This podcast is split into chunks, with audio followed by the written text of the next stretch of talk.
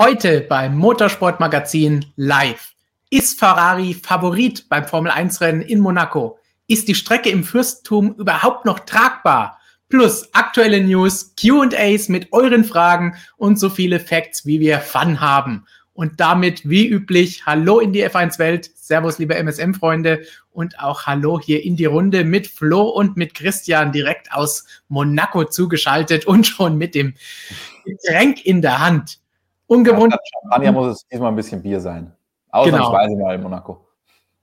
Was anderes kann man sich da eh nicht leisten. Das haben wir gestern schon festgestellt, intern bei uns, selbst Wasser ist da schon zu viel des Guten. Ungewohnter Zeitpunkt, gewohnte Portion Infos, Talk und Nonsens für euch. MSM Live, diesmal am Monaco-Freitag. Heute, Christian, darfst du Freitag sagen, nicht wie gestern im Vlog, wo es Donnerstag eigentlich heißen sollte. Ja, ist tatsächlich. Also ich meine, wie viele Monaco Grand Prix haben wir jetzt alle schon miterlebt, aber es ist einfach so Gewohnheit, dass man Trainingsfreitag sagt, oder? Also man kriegt es einfach nicht aus dem Kopf raus. Ja, der Formel-1-Rhythmus, da gibt es eh keine richtigen Wochentage mehr. Es gibt Trainingstag und die anderen Medientag und die anderen Tage, aber es gibt nicht Montag, Dienstag, Mittwoch, Donnerstag, gibt's alles nicht. Für uns ist jeder Tag Formel-1-Tag und das ist doch das Schöne an der ganzen Geschichte, zumindest Motorsport-Tag. Und ihr habt ihn jetzt auch schon gehört von vielen unter euch bei den letzten Streams immer wieder vermisst. Heute habe ich sogar einen Kommentar gelesen, wo ich gesehen habe, Flo ist der Einzige, den ich von allen leiden kann. Hier ist Florian Becker zurück bei MSM Live. Ich lese eigentlich immer nur das Gegenteil. Aber es ist schön, wenn manche Leute das auch so sehen. Und dann natürlich noch eine, die wir vermisst haben beim letzten Mal, zumindest einige von euch unter den Zuschauern. Lukas ist heute irgendwo unterwegs in der Welt. Dafür ist Gigi wieder bei uns. Herzliches Hallo aus dem Schwabenländle an den Chat. Ich probiere heute, das Schwäbisch ein bisschen runterzufahren, aber ich garantiere für nichts. Also ich wünsche euch viel Spaß beim Entziffern. Das versteht jeder. Sie verstehen ja auch, wenn Markus spannende Dinge aus der österreichischen Vokabeln herausholt. Wobei auch da auf unserem Schwesterkanal Motorsportmagazin Motorrad habe ich zuletzt öfter mal einen Kommentar gelesen, wo es hieß, welche Sprache sprichst du? Also müssen wir bei Markus da auch nochmal genau schauen. Wir sind da anscheinend zu viel gewohnt aus den letzten Jahren. Dann, was ihr natürlich jetzt wissen wollt, was machen wir heute alles? Wir starten natürlich wie immer durch mit einer Ask-MSM-Frage. Flexible Flügelregeln, was auch immer, darüber werden wir kurz sprechen müssen.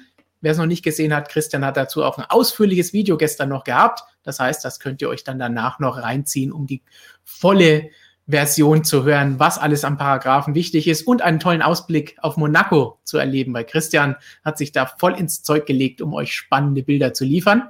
Danach geht es um das Thema, das ihr auf dem Thumbnail natürlich alle schon gesehen habt. Kann Ferrari am Sonntag in Monaco gewinnen? Das hat gestern der Donnerstag, nicht Freitag, aufgeworfen, diese Frage. Danach wollen wir natürlich ein bisschen über den Fahrermarkt sprechen. Lando Norris ist da jetzt erstmal wieder runter. Wie sieht es da sonst für nächstes Jahr aus?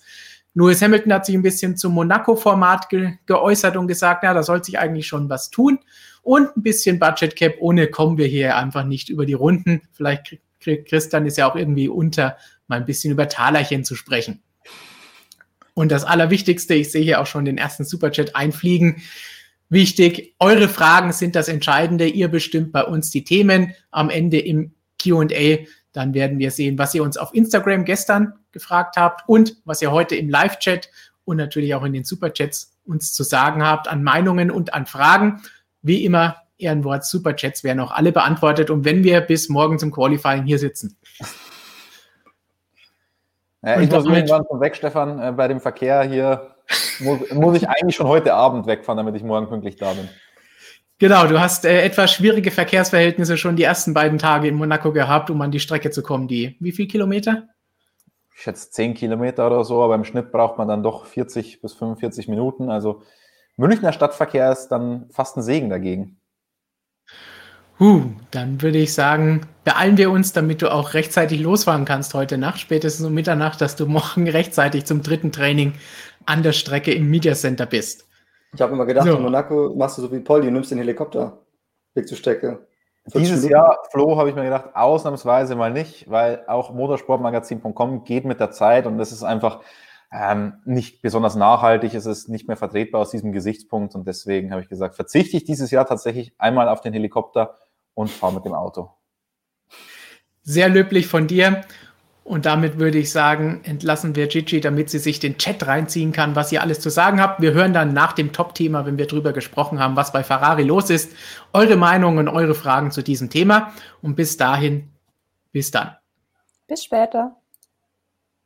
Und wir steigen jetzt auf unsere erste Frage des Tages ein, die ihr uns gestellt habt. Und vielleicht finde ich sie auch. Jetzt mach's spannend, Stefan. Die kommt unter einem unserer Videos, unter dem Hashtag AskMSM, mit dem ihr uns unter allen unseren Videos Fragen stellen könnt. Und da stellt Marcel02, wie kann es sein, dass sobald ein Team an Mercedes näher rankommt, die beim Schummeln erwischt werden? Sind Mercedes so sehr auf einem anderen Level oder schaut die FIA da nicht so genau drauf? Fatih sagt auch, die Frage habe ich mir auch schon mal gestellt. Passend dazu schauen wir uns gleich noch eine Frage an, die wir damit verbinden können, nämlich die Frage von GPG Lord Dorn. Wieso muss Red Bull den Flügel schon während der Saison umbauen? Mercedes konnte das DAS-System auch die ganze Saison lang benutzen. Diese Frage kam sehr oft in den Kommentaren seit gestern unter dem Video, das Christian gestern aufgenommen hat. Deswegen haben wir die mal stellvertretend hier aufgenommen. Eine kleine Abwandlung haben wir danach noch für eine Nachfrage. Aber Christian, dann kannst du vielleicht mal kurz erklären, was der Unterschied ist, denn das sind natürlich unterschiedliche Dinge, die hier angesprochen werden. Also Unterschied zwischen Flexi-Wings und das, meinst du? Ja. Es sind eigentlich ganz unterschiedliche Dinge. Also eigentlich kann man die Sachen auch nicht miteinander vergleichen und ich finde, da wird der FIA tatsächlich immer Unrecht getan. Das heißt, naja, bei Mercedes drückt sie ein Auge zu und da gibt es dann eine Lex Mercedes und bei allem anderen... wenn es dann gegen Mercedes ist, dann wird das alles irgendwie schnell verboten und was auch immer. Das sehe ich nicht so. Beim DAS muss man sagen, das war etwas, was im Reglement überhaupt nicht drin stand. Und Mercedes hat es bei der Entwicklung schon mit der FIA abgeklärt, ob das so okay ist. Die FIA hat gesagt, ja, ist okay. Dann kam Mercedes damit an und dann kamen Proteste, weil man dann gesehen hat, okay, man kann es vielleicht doch irgendwie anders interpretieren und so weiter. Meiner Meinung nach war das auch, also es war nicht nur meiner Meinung nach, sondern auch der Meinung der Stewards und FIA völlig legal. Man hat dann nur das Reglement geändert, nicht weil man der Meinung war, es war illegal. Man hat das Reglement dann geändert, weil man gesagt hat, okay, man will jetzt da kein Wettrüsten auf dieser Ebene haben. Vor allem für dieses eine Zwischenjahr will man das nicht und das in der Pandemie und so weiter will man nicht. Und deswegen hat man das Reglement geändert und eigentlich würde ich fast sagen, das war nachteilig für Mercedes, dass man das Reglement geändert hat. Man hätte das Reglement auch lassen können und dann wäre es generell legal geblieben. Insofern sehe ich das nicht so und bei den Flügeln ist es so, dass das Reglement ganz klar sagt, im Artikel, ich habe jetzt den genauen Artikel vergessen, ich glaube 389 oder so, dass die FIA jederzeit die Tests ändern darf, die Steifigkeitstests. Und genau das ist jetzt passiert. Das ist auch keine Lex Mercedes oder kein Gesetz gegen Red Bull oder was auch immer. Es ist einfach so, wenn Zweifel besteht, die FIA hat offensichtlich Zweifel. Ich meine, wir haben alle die Videos gesehen aus Barcelona, wie sich die Heckflügel nicht nur bei Red Bull, auch bei anderen Teams verbogen haben.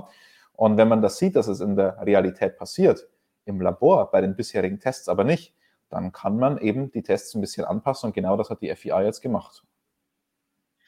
Flo, dann können wir bei dir vielleicht mal kurz einen Blick auf diesen anderen Teil der Frage von Marcel gehen, der ja so ein bisschen in die Richtung geht, immer wenn jemand näher an Mercedes rankommt, dann kommt plötzlich jemand an und erkennt, oh, die haben geschummelt, in Anführungsstrichen, wobei man sagen muss, ob es wirklich geschummelt ist, da ist ja auch noch nicht 100% klar, weil bislang war es ja innerhalb der Regel. Ja, also das sollte man jetzt nicht vorverurteilen, dass das schon jetzt hier, wie soll ich sagen, in Stein gemeißelt ist, das wird jetzt dann erstmal überprüft, also von daher, ob Red Bull da irgendwas ereilt, wie Ferrari mit dem Motor, der offenbar nicht legal war, soweit sind wir noch lange nicht. Und abgesehen davon, ich sag mal so, wie Christian auch schon gesagt hat, Mercedes wurde auch ein Knüppel zwischen die Beine geschmissen, indem das verboten wurde, weil für die war das gut, die hatten das System fertig entwickelt, alle anderen mussten eigentlich nachziehen, Mercedes wurde das halt weggenommen, so. Und dementsprechend, dass Mercedes da irgendwo bevorzugt wird oder dass da die Konkurrenz irgendwie weggehalten wird, dass da irgendwo einer eingreift, das ist halt einfach unrealistisch, so. Das passiert nicht. Genau, der andere Teil der Frage war auch, oder schaut die FIA dann da nicht so genau drauf? Aber auch das ist natürlich nicht die Sache, weil sie sind ja darauf gekommen und haben das Ganze gemacht und nicht nur, weil Lewis das da in einem Interview gesagt hat. So schnell geht's dann auch nicht. Wobei man natürlich schon sagen muss, dass die FIA auch immer die Mithilfe anderer Teams braucht. Also Die FIA hat eine Handvoll oder ein Dutzend Ingenieure, die da sitzen und schauen, dass da alles mit rechten Dingen zugeht. Die Teams haben insgesamt, ich glaube, Ottmar Schaffnauer hat es heute mal aufgezählt, so ganz grob 5.000 oder so alle Teams zusammen. Das ist natürlich ein relativ großes Ungleichgewicht und da ist man natürlich darauf angewiesen, dass die Teams zur FIA hingehen und sagen, Moment mal, wir haben da was gesehen beim Konkurrenten und das ist nicht okay. Also da wird sich natürlich angeschwärzt. Das ist das Normalste der Welt, wenn ein anderes Team der Meinung ist, ein anderes Team macht da was, was nicht so ganz okay ist und wir machen das nicht, dann schwärzt man die an bei der FIA und dann schaut sich die FIA an. Also ist ganz normal, so ein Vorgehen gab es immer. Es gab schon immer in der Formel 1, das wollte ich auch gerade sagen. Das ist jetzt nichts, was hier plötzlich neu wäre. Das kennen wir zwischen Ferrari und McLaren, das kennen wir zwischen allen möglichen, die in den vergangenen Jahrzehnten immer gegeneinander gekämpft haben. Deswegen ist das jetzt auch nichts Verwerfliches. Und was aber mein Punkt eben war, es ist auch nichts, was eben jetzt über Nacht passiert ist, sondern das liegt schon Wochen hin, weil die FIA diese neuen Regeln natürlich auch nicht einfach aus der Schublade nimmt und nach 2 Stunden sagt, ja stimmt, ihr habt recht, hier ist es. Ja, man muss dazu sagen, sogar noch, also das Thema, das gibt es ja schon seit eigentlich Jahrzehnten, kann man schon sagen, diese flexiblen Flügel, wurden auch schon einige Anpassungen vorgenommen. Dass es überhaupt diese Tests im Reglement gibt, ist ja schon entstanden dadurch, dass es in der Vergangenheit Probleme damit gab und auch nach den bisherigen oder nach den noch aktuellen Tests gibt es schon länger ein bisschen Unmut. Also Toto Wolff hat gesagt, es gibt schon seit letztem Jahr, da hat die FIA erstmal nicht reagiert. Und jetzt greift sie durch. Das ist dann natürlich schon fraglich, wieso greift man dann jetzt durch noch dazu, wenn das Reglement ja eigentlich eingefroren ist. Das hätte man vielleicht ein bisschen früher schon lösen können, vor der Saison, wie auch immer. Aber jetzt, ich habe das Thema auch mit Andreas Seidel, mit dem McLaren-Teamchef besprochen, habe ich gefragt, wieso kommt das Ganze jetzt auf? Ist schon ein bisschen komisch. Und er meinte dann, naja, wir als Team haben das halt eben erst jetzt so klar in Barcelona durch diese Videoaufnahmen gesehen. Er hat dann auch gesagt, auf YouTube kann man das ja alles wunderbar schauen. Da hat er die größte Freude dabei gehabt, auf diese YouTube-Videos hinzuweisen, die wir alle schon gesehen haben, die sich sicherlich alle von uns schon zugeschickt haben. Und da hat er gemeint, da war das eben offensichtlich da. Das war der Beweis dann für die Teams, weil die können ja schlecht jetzt irgendwie an den Red Bull, an den Alpha, Sauber und was auch immer hingehen und dann ein bisschen da rumdrücken und schauen, was da passiert. Noch dazu hilft ja das Rumdrücken offenbar nicht, sondern man sieht es dann eben erst ab gewissen Geschwindigkeiten. Richtig. Eine Nachfrage haben wir dazu noch von Running to the Moon. Der erste Teil dieser langen Frage, wieder eine sehr schöne lange Frage. Letztes Mal haben wir das schon gelobt von Nostradamus. Auch wieder mit Satzzeichen, sehr gut, Daumen hoch. Running to the Moon sagte auch erst nochmal die DAS-Geschichte. Aber im Moment, falsche Einblendung. Mark Maron war das Ganze, warum hier das war. Das ist die DAS-Frage mit Mercedes an vorderster Front. Warum machen die das Ganze?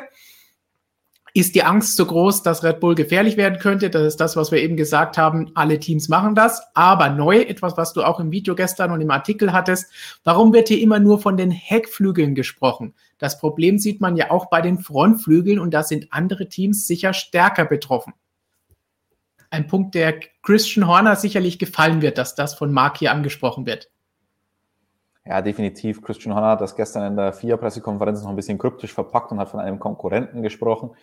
Wir dürfen jetzt wieder ins Fahrerlager und da kriegen wir auch mal die ein oder andere Audienz beim Doktor und so weiter. Und der hat dann schon durchblicken lassen, dass da ganz klar Mercedes mit gemeint ist. Und Christian Horner hat auch gesagt, der Frontflügel ist ja noch viel entscheidender bei so Verbiegungen und so weiter. Und ich kann mir sehr, sehr gut vorstellen, dass, wenn man sich bei Red Bull da jetzt stark getroffen fühlt, dass man bei der FIA heftige Lobbyarbeit leistet und genau das macht, was die anderen gemacht haben, jemanden anderen anschwärzen, dass man da jetzt Beweise sucht und schaut, dass man da Mercedes so ein bisschen vor Gericht ziehen kann und dass da dann die Tests verstärkt werden, weil, das darf man auch nicht vergessen, laut Red Bull kostet das Ganze 500.000, um das auszumerzen.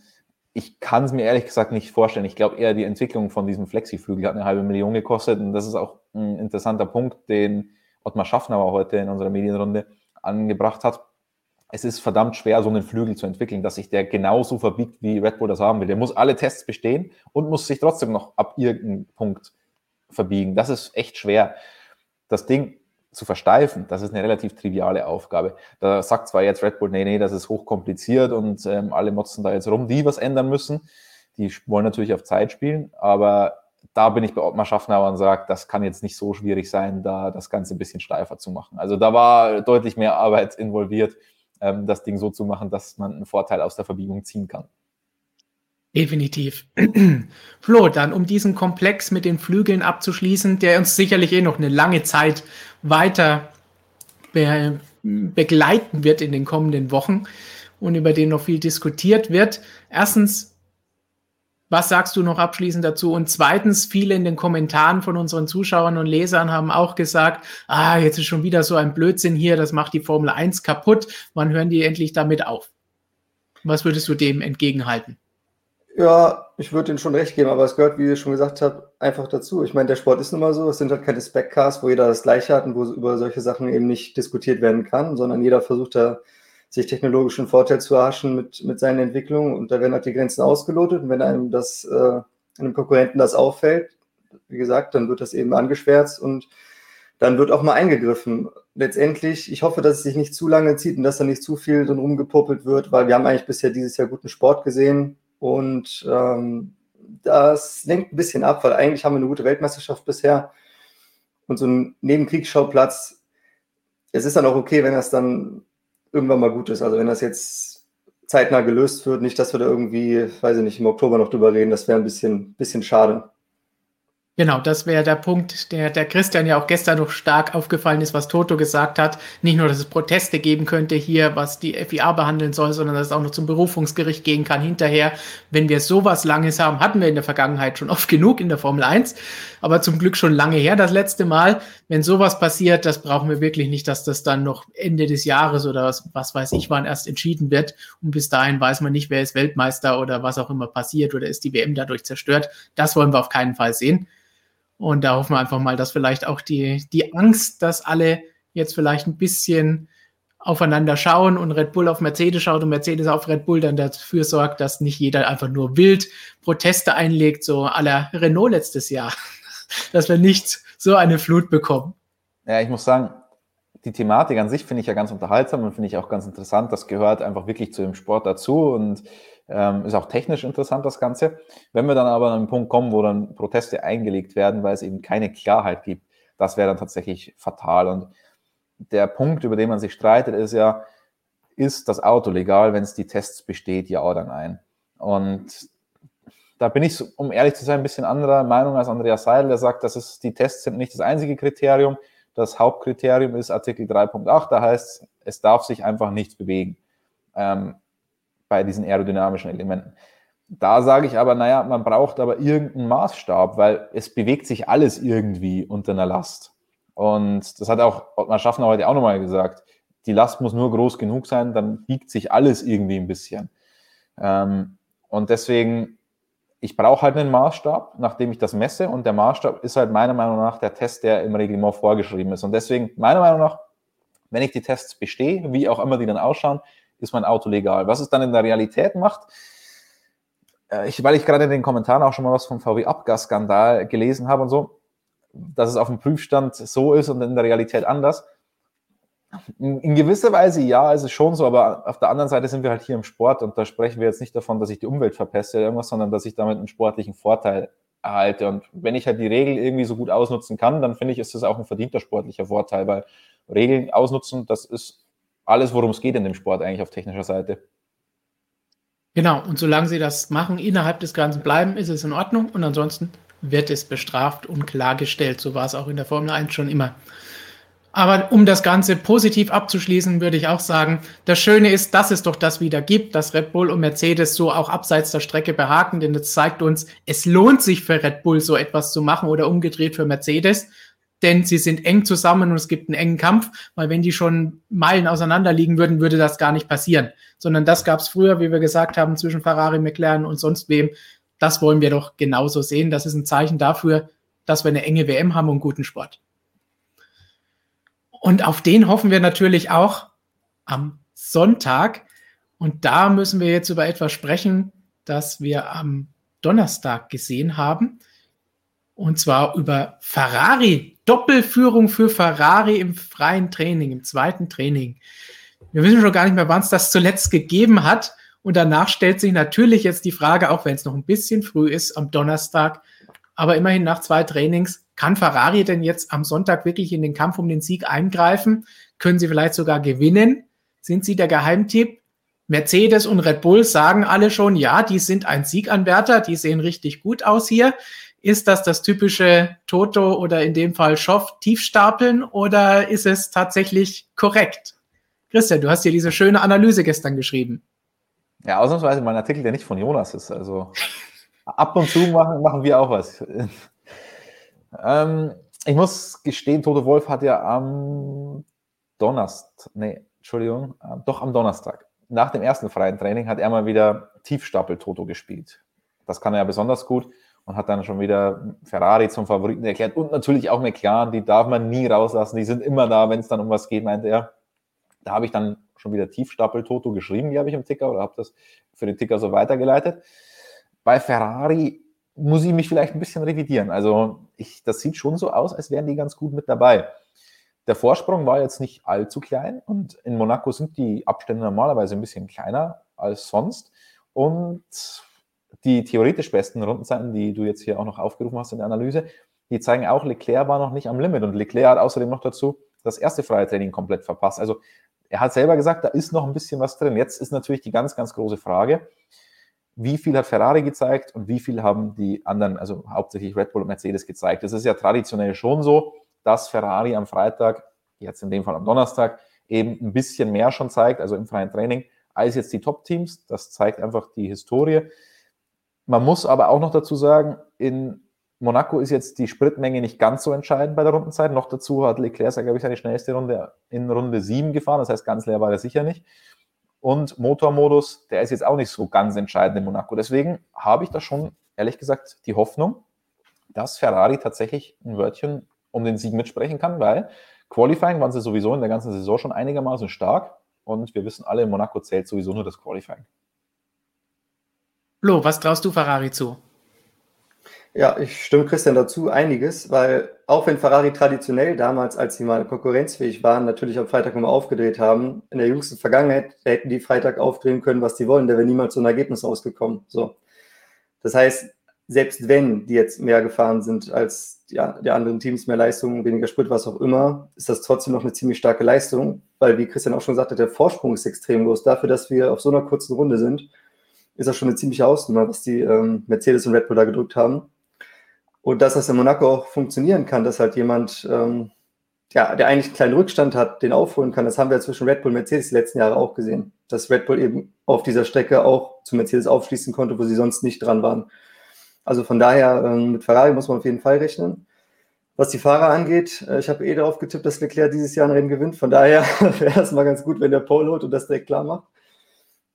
Mich hat aber der Sainz vor allem überrascht und ich habe mich gefragt, ich weiß nicht, ob ihr das schon mal gesehen habt, Facebook, Instagram, was weiß ich, der fährt mit dem Schaltkart, mit dem Shifterkart mit 50 PS in der Halle, trainiert der.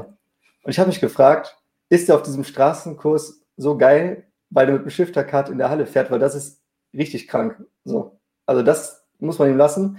Dass der Leclerc dann nochmal ausgepackt hat hinten raus, habe ich fast ein bisschen enttäuscht, weil ich eigentlich mich für den Sainz gefreut habe. Aber ja, die beiden, die machen das echt gut und ich würde mich freuen, die da vorne zu sehen. Und ich glaube auch, dass das passieren kann, ja. Dann schauen wir uns doch gleich in diesem Atemzug einen Kommentar von Fnot Abraham an.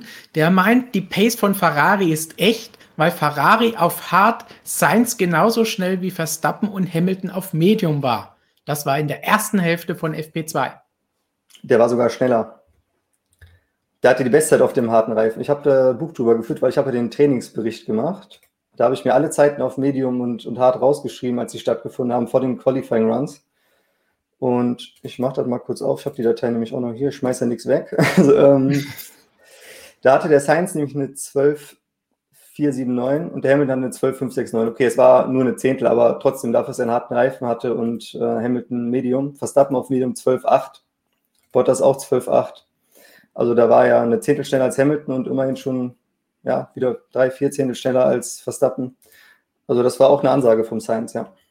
Wobei ich insgesamt diesen Zeiten im freien Training nicht allzu viel beimessen würde, nicht allzu viel Bedeutung beimessen würde, weil also die Programme im freien Training sind immer ein bisschen anders und vor allem im zweiten freien Training zu Beginn, da fährt man ja erstmal nur mit den Reifen raus, auf dem man dann später quasi den Longrun machen will. Bei Ferrari hat man sich das aufgeteilt.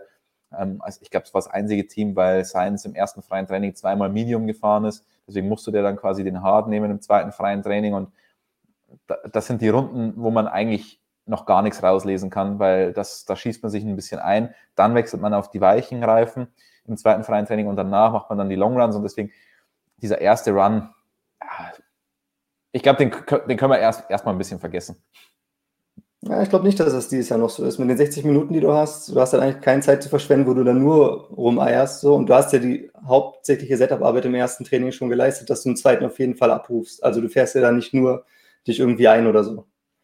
Also von daher, und vor allem, was auch dafür spricht, wenn die Zeiten dicht beisammen liegen, bedeutet das immer, dass schnell gefahren wird, dass man auf einem Niveau ist. Weil du fährst nie langsam auf einem Niveau.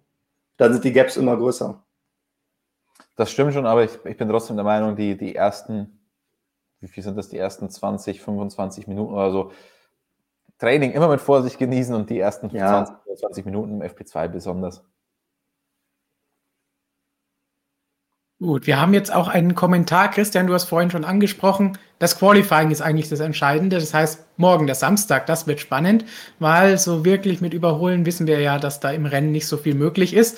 Im Chat hat eben, glaube ich, Jakob gefragt, wie wichtig ist denn dann die Strategie noch und was kann man da vielleicht noch machen? Weil dieses Jahr hatten wir ja zum Glück Szenen, wo, selbst wenn es kein Überholen möglich war, mit der Strategie Mercedes Red Bull überholen konnte und umgedreht. Ja, es kann... Naja, Monaco ist, was das angeht, auch nicht so spannend. Also es gibt nur eine Einstoppstrategie, alles andere können wir vergessen. Es kann natürlich schon komplett verrückt werden, wenn natürlich mal ein Safety Car kommt oder ein VSC, dann kann sich da schon ein bisschen was durcheinander würfeln. Und das Gute ist, dass jetzt die Autos alle ein bisschen enger zusammen sind. Es ist nicht so, dass Mercedes und Red Bull da komplett vorne wegballern, sondern wir haben jetzt offenbar auch noch Ferrari mit drin und die anderen sind auch nicht mehr ganz so weit weg.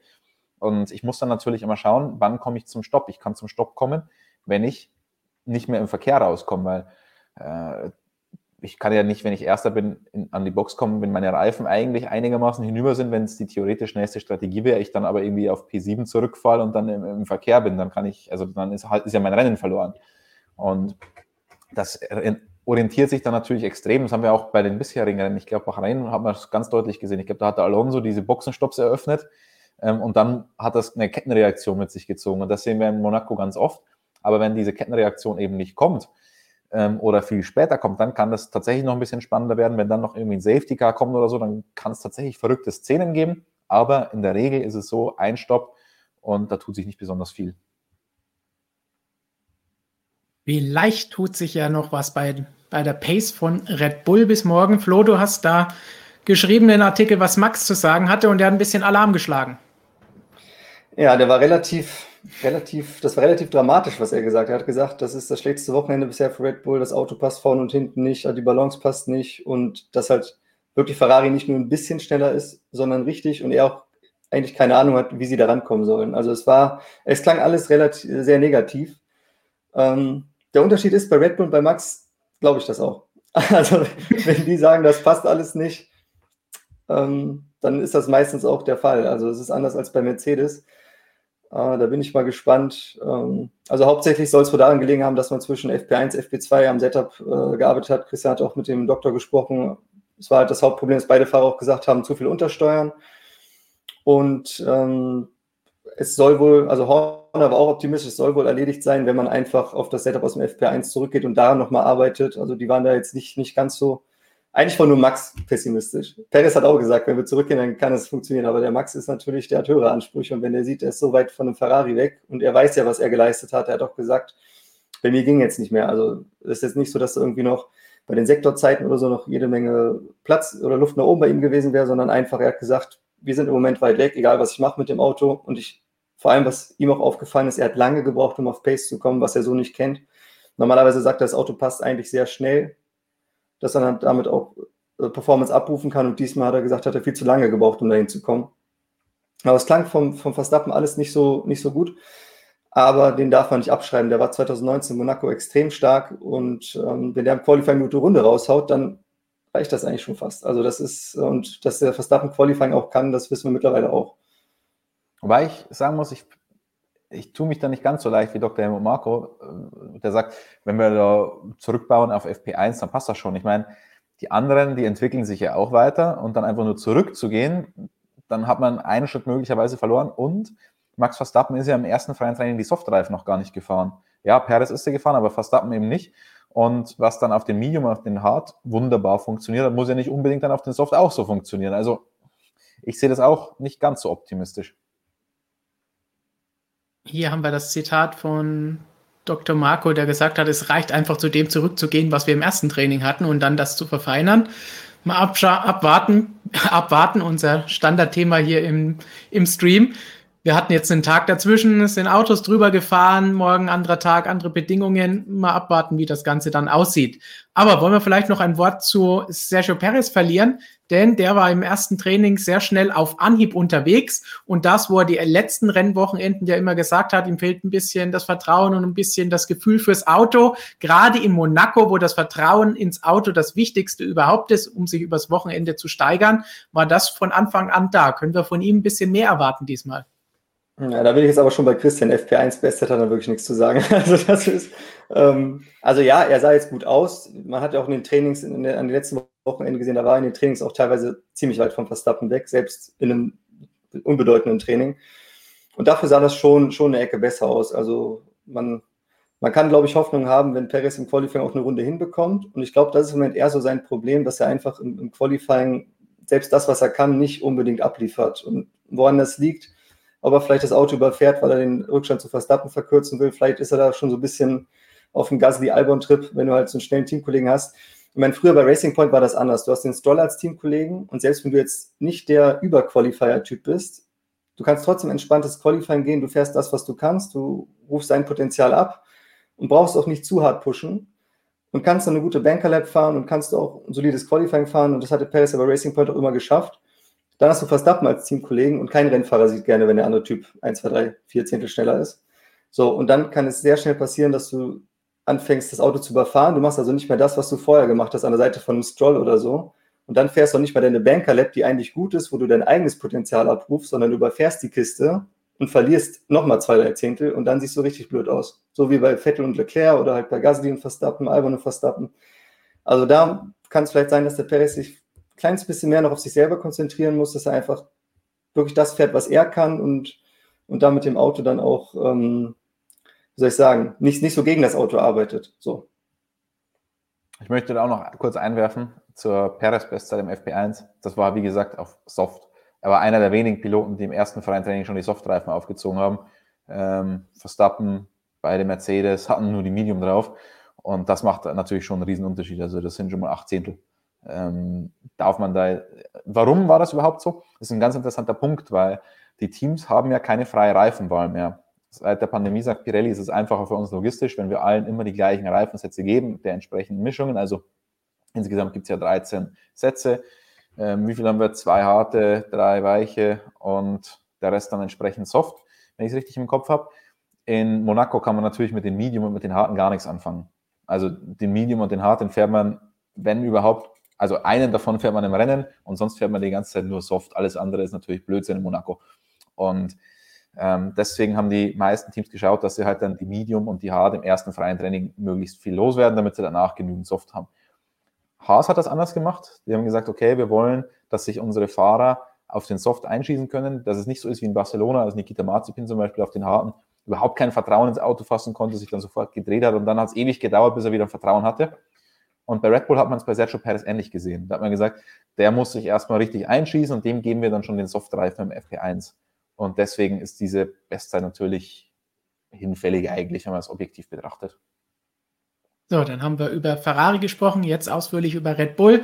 Kurz haben wir noch Mercedes mit auf der Liste, zu denen haben wir ja vorhin schon gesagt, ja, diese Tiefstapelei, mal schauen, ob denn das wirklich eintrifft. Eigentlich kaufen wir es ihnen jetzt erstmal nicht ab. Was sie aber gesagt haben, betrifft auch wieder die Reifen und zumindest, dass sie Bedenken haben, sie rechtzeitig auf Temperatur und ins Arbeitsfenster zu bringen, wenn es dann drauf ankommt. Was glauben wir hier? Wird das so eintreten oder werden sie dann morgen ohnehin wieder einfach vorne mitfahren? Ja, also ich erwarte da jetzt keine Ausreißer nach unten von Mercedes. Ich wüsste nicht, wann es das mal irgendwie so im großen Stil gegeben hat. Und auf Hamilton ist halt vor allem in Monaco auch immer schon Verlass. Also da glaube ich schon, dass denen das Qualifying gelingt. Wenn einer Probleme mit Reifentemperaturen und Fenstern hat, ist das eigentlich immer der Bottas gewesen zuletzt. Ja, gerade dieses Jahr. Ja. Und die Angst, Mercedes fürchtet Ferrari, die sie hier auch mehrfach angesprochen haben, dass sie stark sind, um wieder den Kreis zu Ferrari vom Anfang dieses Themas zu schließen, Christian. Ich glaube, das haben sie die letzten Wochenenden öfter schon mal mit einfließen lassen, irgendwann gerade auch freitags. Oh, die Ferrari, die haben heute auch gut ausgesehen, die könnten auch vorne mit dabei sein und es sind mehrere, die vorne mitkämpfen. Passiert ist es dann nie, selbst wenn es hier passiert. Ich glaube nicht, dass sie vor ihnen sich fürchten müssen, solange sie normale Qualifying-Leistung abrufen, oder? Beziehst du dich jetzt nur auf Monaco oder generell dann danach? Hier. Erstmal nur hier. Also doch, hier würde ich schon sagen, dass sie sich vor Ferrari fürchten müssen. Also, wie gesagt, also der Vorsprung von Ferrari, der war ja jetzt nicht so klein. Und dann, also ich bin der Meinung, Ferrari kann hier aus eigener Kraft tatsächlich mit um die Pole kämpfen. Könnte auch eigentlich ein schönes Duell werden. Wir wissen, dass Leclerc ein super Qualifier ist. Ich meine, dass der 2019 der Motor vielleicht nicht ganz legal war, aber trotzdem, er hat es gebracht. Er hat super geile Qualifyings gefahren. Singapur, die Pole Lap, die war mega, wie er da quer gefahren ist teilweise. Die war wirklich on the edge. Also dem Leclerc könnte ich schon zutrauen, dass er auch in Monaco eine Runde raushaut, die wirklich auch polewürdig ist. Aber wir wissen alle, bei Leclerc passiert entweder morgen oder dann am Sonntag spätestens was richtig Dramatisches. Der hat ja nie den Hauch von Glück im Fürstentum bei seinem Heim Grand Prix. Ich kann mich erinnern, einmal ist er im Qualifying schon im Q1, glaube ich, ausgeschieden. Danach hat er es völlig übertrieben im Rennen, richtigen Stoß zusammengefahren. In der Formel 2 kann ich mich erinnern. Ich glaube, das war sogar das erste Mal, dass ich ihn persönlich getroffen habe. Der hat damals dieses Rennen ja souverän angeführt. Und dann kam dann ganz blödes Safety Car und danach hat er einen technischen Defekt gehabt. Irgendwie beim Safety Car, durch dieses ganz blöde Safety Car, hat er die Führung verloren und dann hat er noch einen technischen Defekt gehabt. Und er sah aus wie der sichere Sieger bei seinem Heimrennen und am Ende ist er ausgeschieden und konnte dann auch noch das Sprintrennen dann von hinten starten. Und da ist er mir das erste Mal über den Weg gelaufen, glaube ich, in Persona. Und der war richtig aufgelöst. Also ich habe ganz kurz mit ihm gesprochen damals und der war richtig, richtig fertig. Also klar, Heimrennen ist immer was Besonderes natürlich, vor allem wenn dein Heimrennen dann auch noch in Monaco ist. Und bei ihm ist es ja ein echtes Heimrennen, nicht so wie für viele in der Formel 1, die dann aus welchen Gründen auch immer in das Fürstentum gezogen sind. Bei ihm ist es ja wirklich die Kindheit. Und bei Sauber gab es, glaube ich, auch eine teaminterne Kollision sogar damals in seinem Heimrennen. Und bei Ferrari ging auch noch nichts zusammen und dann einmal sogar abgesagt. Also es wäre ihm zu gönnen, dass es mal richtig klappt. Genau in diesem Moment sagt auch Julian genau das Gleiche. Vielen Dank für den Beitrag. Ich würde Charles den Sieg so gönnen, sagt er. Und Sainz aber auch. Sainz aber auch. Sainz letztes Jahr Monza war schon geil. Also Sainz ist fast jetzt, wenn ein Auto etwas siegfähig ist, ist der Sainz dann fast schon bald dran mal mit einem Sieg. Also und er war auch jetzt, ich muss sagen, beim Sainz bin ich überrascht, der ist eigentlich gut am Leclerc dran. Auch teilweise im Qualifying. Dafür, dass Leclerc ein guter Qualifier ist, ist der Sainz ja da auch schon ein paar Mal vorne gewesen. Also der macht sich da echt gut. Solange er nicht die Imola-Form vom Rennen hat, sollte alles gut laufen. Dann machen wir doch genau das mal. Du hast gesagt schon, du würdest es, oder Julian sagt, Leclerc gönnen, du sagst Sainz aber auch. Tippen wir doch einfach mal, wer gewinnt am Sonntag und danach schauen wir die Auflösung unserer Umfrage, was unsere Zuschauer sagen, wer gewinnt. Wer wagt sich als erstes einen Tipp abzugeben? Ich sage Leclerc, weil ich halt vor der Saison gesagt habe, der gewinnt ein Rennen. Deswegen muss er das jetzt gewinnen. So. Das ist die beste Chance, glaubst du? Ja. Christian? Ich habe jetzt eigentlich auch richtig Bock auf Charles zu tippen. Aber wenn mir die Tipphistorie beim Motorsportmagazin eins gelehrt hat, ist, es nie gegen Lewis Hamilton zu tippen. Egal in welcher Situation man ist, egal wie gut es für alle anderen ausschaut, am Ende gewinnt dann doch immer Hamilton. Also das ist ja inzwischen fast so ein Satz wie Fußball, so ein Fußballspiel dauert 90 Minuten, am Ende gewinnt Deutschland, wie die Engländer dann sagen. Und ein Formel-1-Rennen dauert halt in der Regel 305 Kilometer, hier sind es 260 und am Ende gewinnt Lewis Hamilton. Also deswegen tippe ich doch wieder auf Lewis. Ja, auf Ferrari tippen, da haben wir vor 2 Jahren, glaube ich, alle ein bisschen Probleme bei unserem legendären Tippspiel hier gehabt, weil wir auf Ferrari als Weltmeister getippt haben und das war jetzt nicht so ganz die ideale Idee gewesen. Ich glaube auch, Hamilton, wenn er sich im Qualifying durchsetzt, dann ist es das Ganze, auch wenn es natürlich schön wäre, wenn mal nicht Mercedes oder Red Bull gewinnen würde hier, wo Red Bull ja auch ein bisschen nicht ganz ideal aussieht, wo man nicht weiß, wie gut sie dann morgen sind. Deswegen sage ich, Hamilton macht's, aber wäre schön, wenn Ferrari vielleicht doch was dazwischen werfen könnte. Und jetzt sehen wir uns an. Bitte? Weißt du, was richtig bitter wäre, Stefan? Also ich meine, wir würden uns ja, glaube ich, wirklich alle darüber freuen, wenn Ferrari da richtig mitreden kann. Richtig bitter wäre, wenn Hamilton dann am Ende gewinnt und der Leclerc Zweiter wird und damit noch den Max-Punkte wegnimmt für die WM. Also das wäre ärgerlich irgendwie, oder? Wenn Leclerc oder Sainz nicht vergessen gewinnen würden, dann würden sie ja beiden Punkte wegnehmen und keinem was überlassen und den Abstand nicht vergrößern. Aber mal schauen, das Vertrauen unserer Zuschauer auf unserem YouTube-Kanal hier von über 13.000 Stimmen, die seit heute Morgen abgegeben wurden, ist weiterhin bei Red Bull. Hier geht es nicht um Fahrer, sondern um Teams, weil wir können nur 5 angeben. Deswegen wäre das sonst ein bisschen kompliziert gewesen. 40% sagen, Red Bull gewinnt, 33% Mercedes, 20% vertrauen auf Ferrari und glauben, dass sie es weiter fortsetzen können. Nur 5% Außenseiter-Tipp auf McLaren oder 3% was ganz anderes. Ich wollte auch gerade sagen, das war Toto und Zach Brown wahrscheinlich. Wie überrascht euch, dass das Vertrauen in Red Bull trotz der Aussagen und des Donnerstags nicht gesunken ist? Die Zuschauer wissen alle nur, dass der Marco zuguckt und deswegen schleimen die sich mal ein. Aber es hatten wir, glaube ich, beim letzten Mal, als wir so eine Umfrage vor Imola gemacht haben, auch. Da war dann auch Verstappen gewinnt. Also das Vertrauen ist da, der Wunsch ist da, nicht Mercedes, nicht Hamilton. Und das ist so ein bisschen der Vater des Gedankens dabei, glaube ich. Aber es wäre ja schön, wenn jetzt wieder ein bisschen Abwechslung reinkommen würde, auch wenn Max gewinnen könnte, damit es in der WM eben nicht so einen großen Vorsprung für Mercedes gibt. Ja, also mit Blick auf die WM wäre ein Verstappen-Sieg sicherlich das Gesündeste. Das ist klar. Ja. Oder zumindest vor Mercedes, wenn Sainz gewinnt. So, dann so viel zu unserer Umfrage. Vielen Dank, dass ihr alle mitgemacht habt. Ihr könnt natürlich auch weiterhin während und nach dem Stream noch abstimmen. Vielleicht schauen wir am Ende dann nochmal vorbei, was da so passiert ist. Ich glaube, da kann sich aber statistisch gar nicht mehr viel tun. Ich glaube, nach so 500 Stimmen ändert sich da nicht mehr so viel. Es müsste auf jeden Fall ziemlich viele, die jetzt zuschauen, da noch mitmachen, damit bei 13.000 aktuellen Stimmen da noch ein großer Umschwung kommen würde. Aber wir haben auch noch einen Tipp bekommen von unserem Stammzuschauer Professor Dr. Racer, der schon heute Mittag getippt hat, weil er nicht dabei sein kann. Wäre auf alle Fälle episch, wenn Charles Leclerc ein besseres Auto hätte und es einen WM-Dreikampf gäbe. Okay, so weit sind wir natürlich leider noch nicht. Aber zunächst mal, denke ich, ist ein Monaco-Sieg absolut möglich. Leclerc ist ja schon echt gut unterwegs. Professor Dr. Racer tippt deswegen Leclerc, Verstappen, Sainz. Kein Mercedes auf dem Podium. Das ist mal ein gewagter Tipp.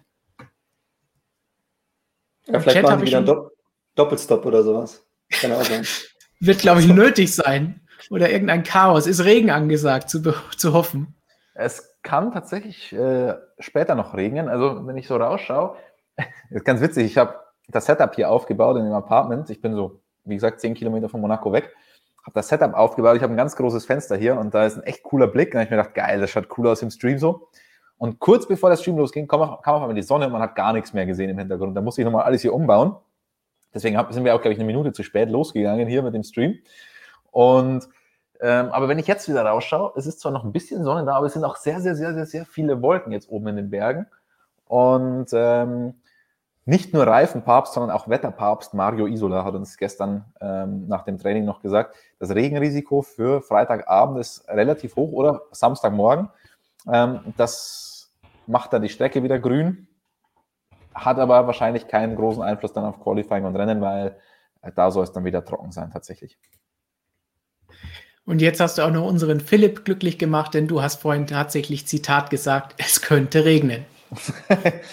Das ist so die Phrase schlechthin bei motorsportmagazin.com.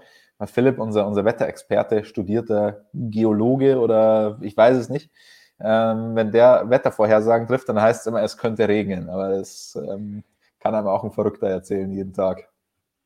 Es spricht auf jeden Fall nichts dagegen, aber es muss auch nicht stimmen. Was aber auf jeden Fall hoffentlich stimmt, ist das, was ihr uns an Meinungen im Chat gegeben habt.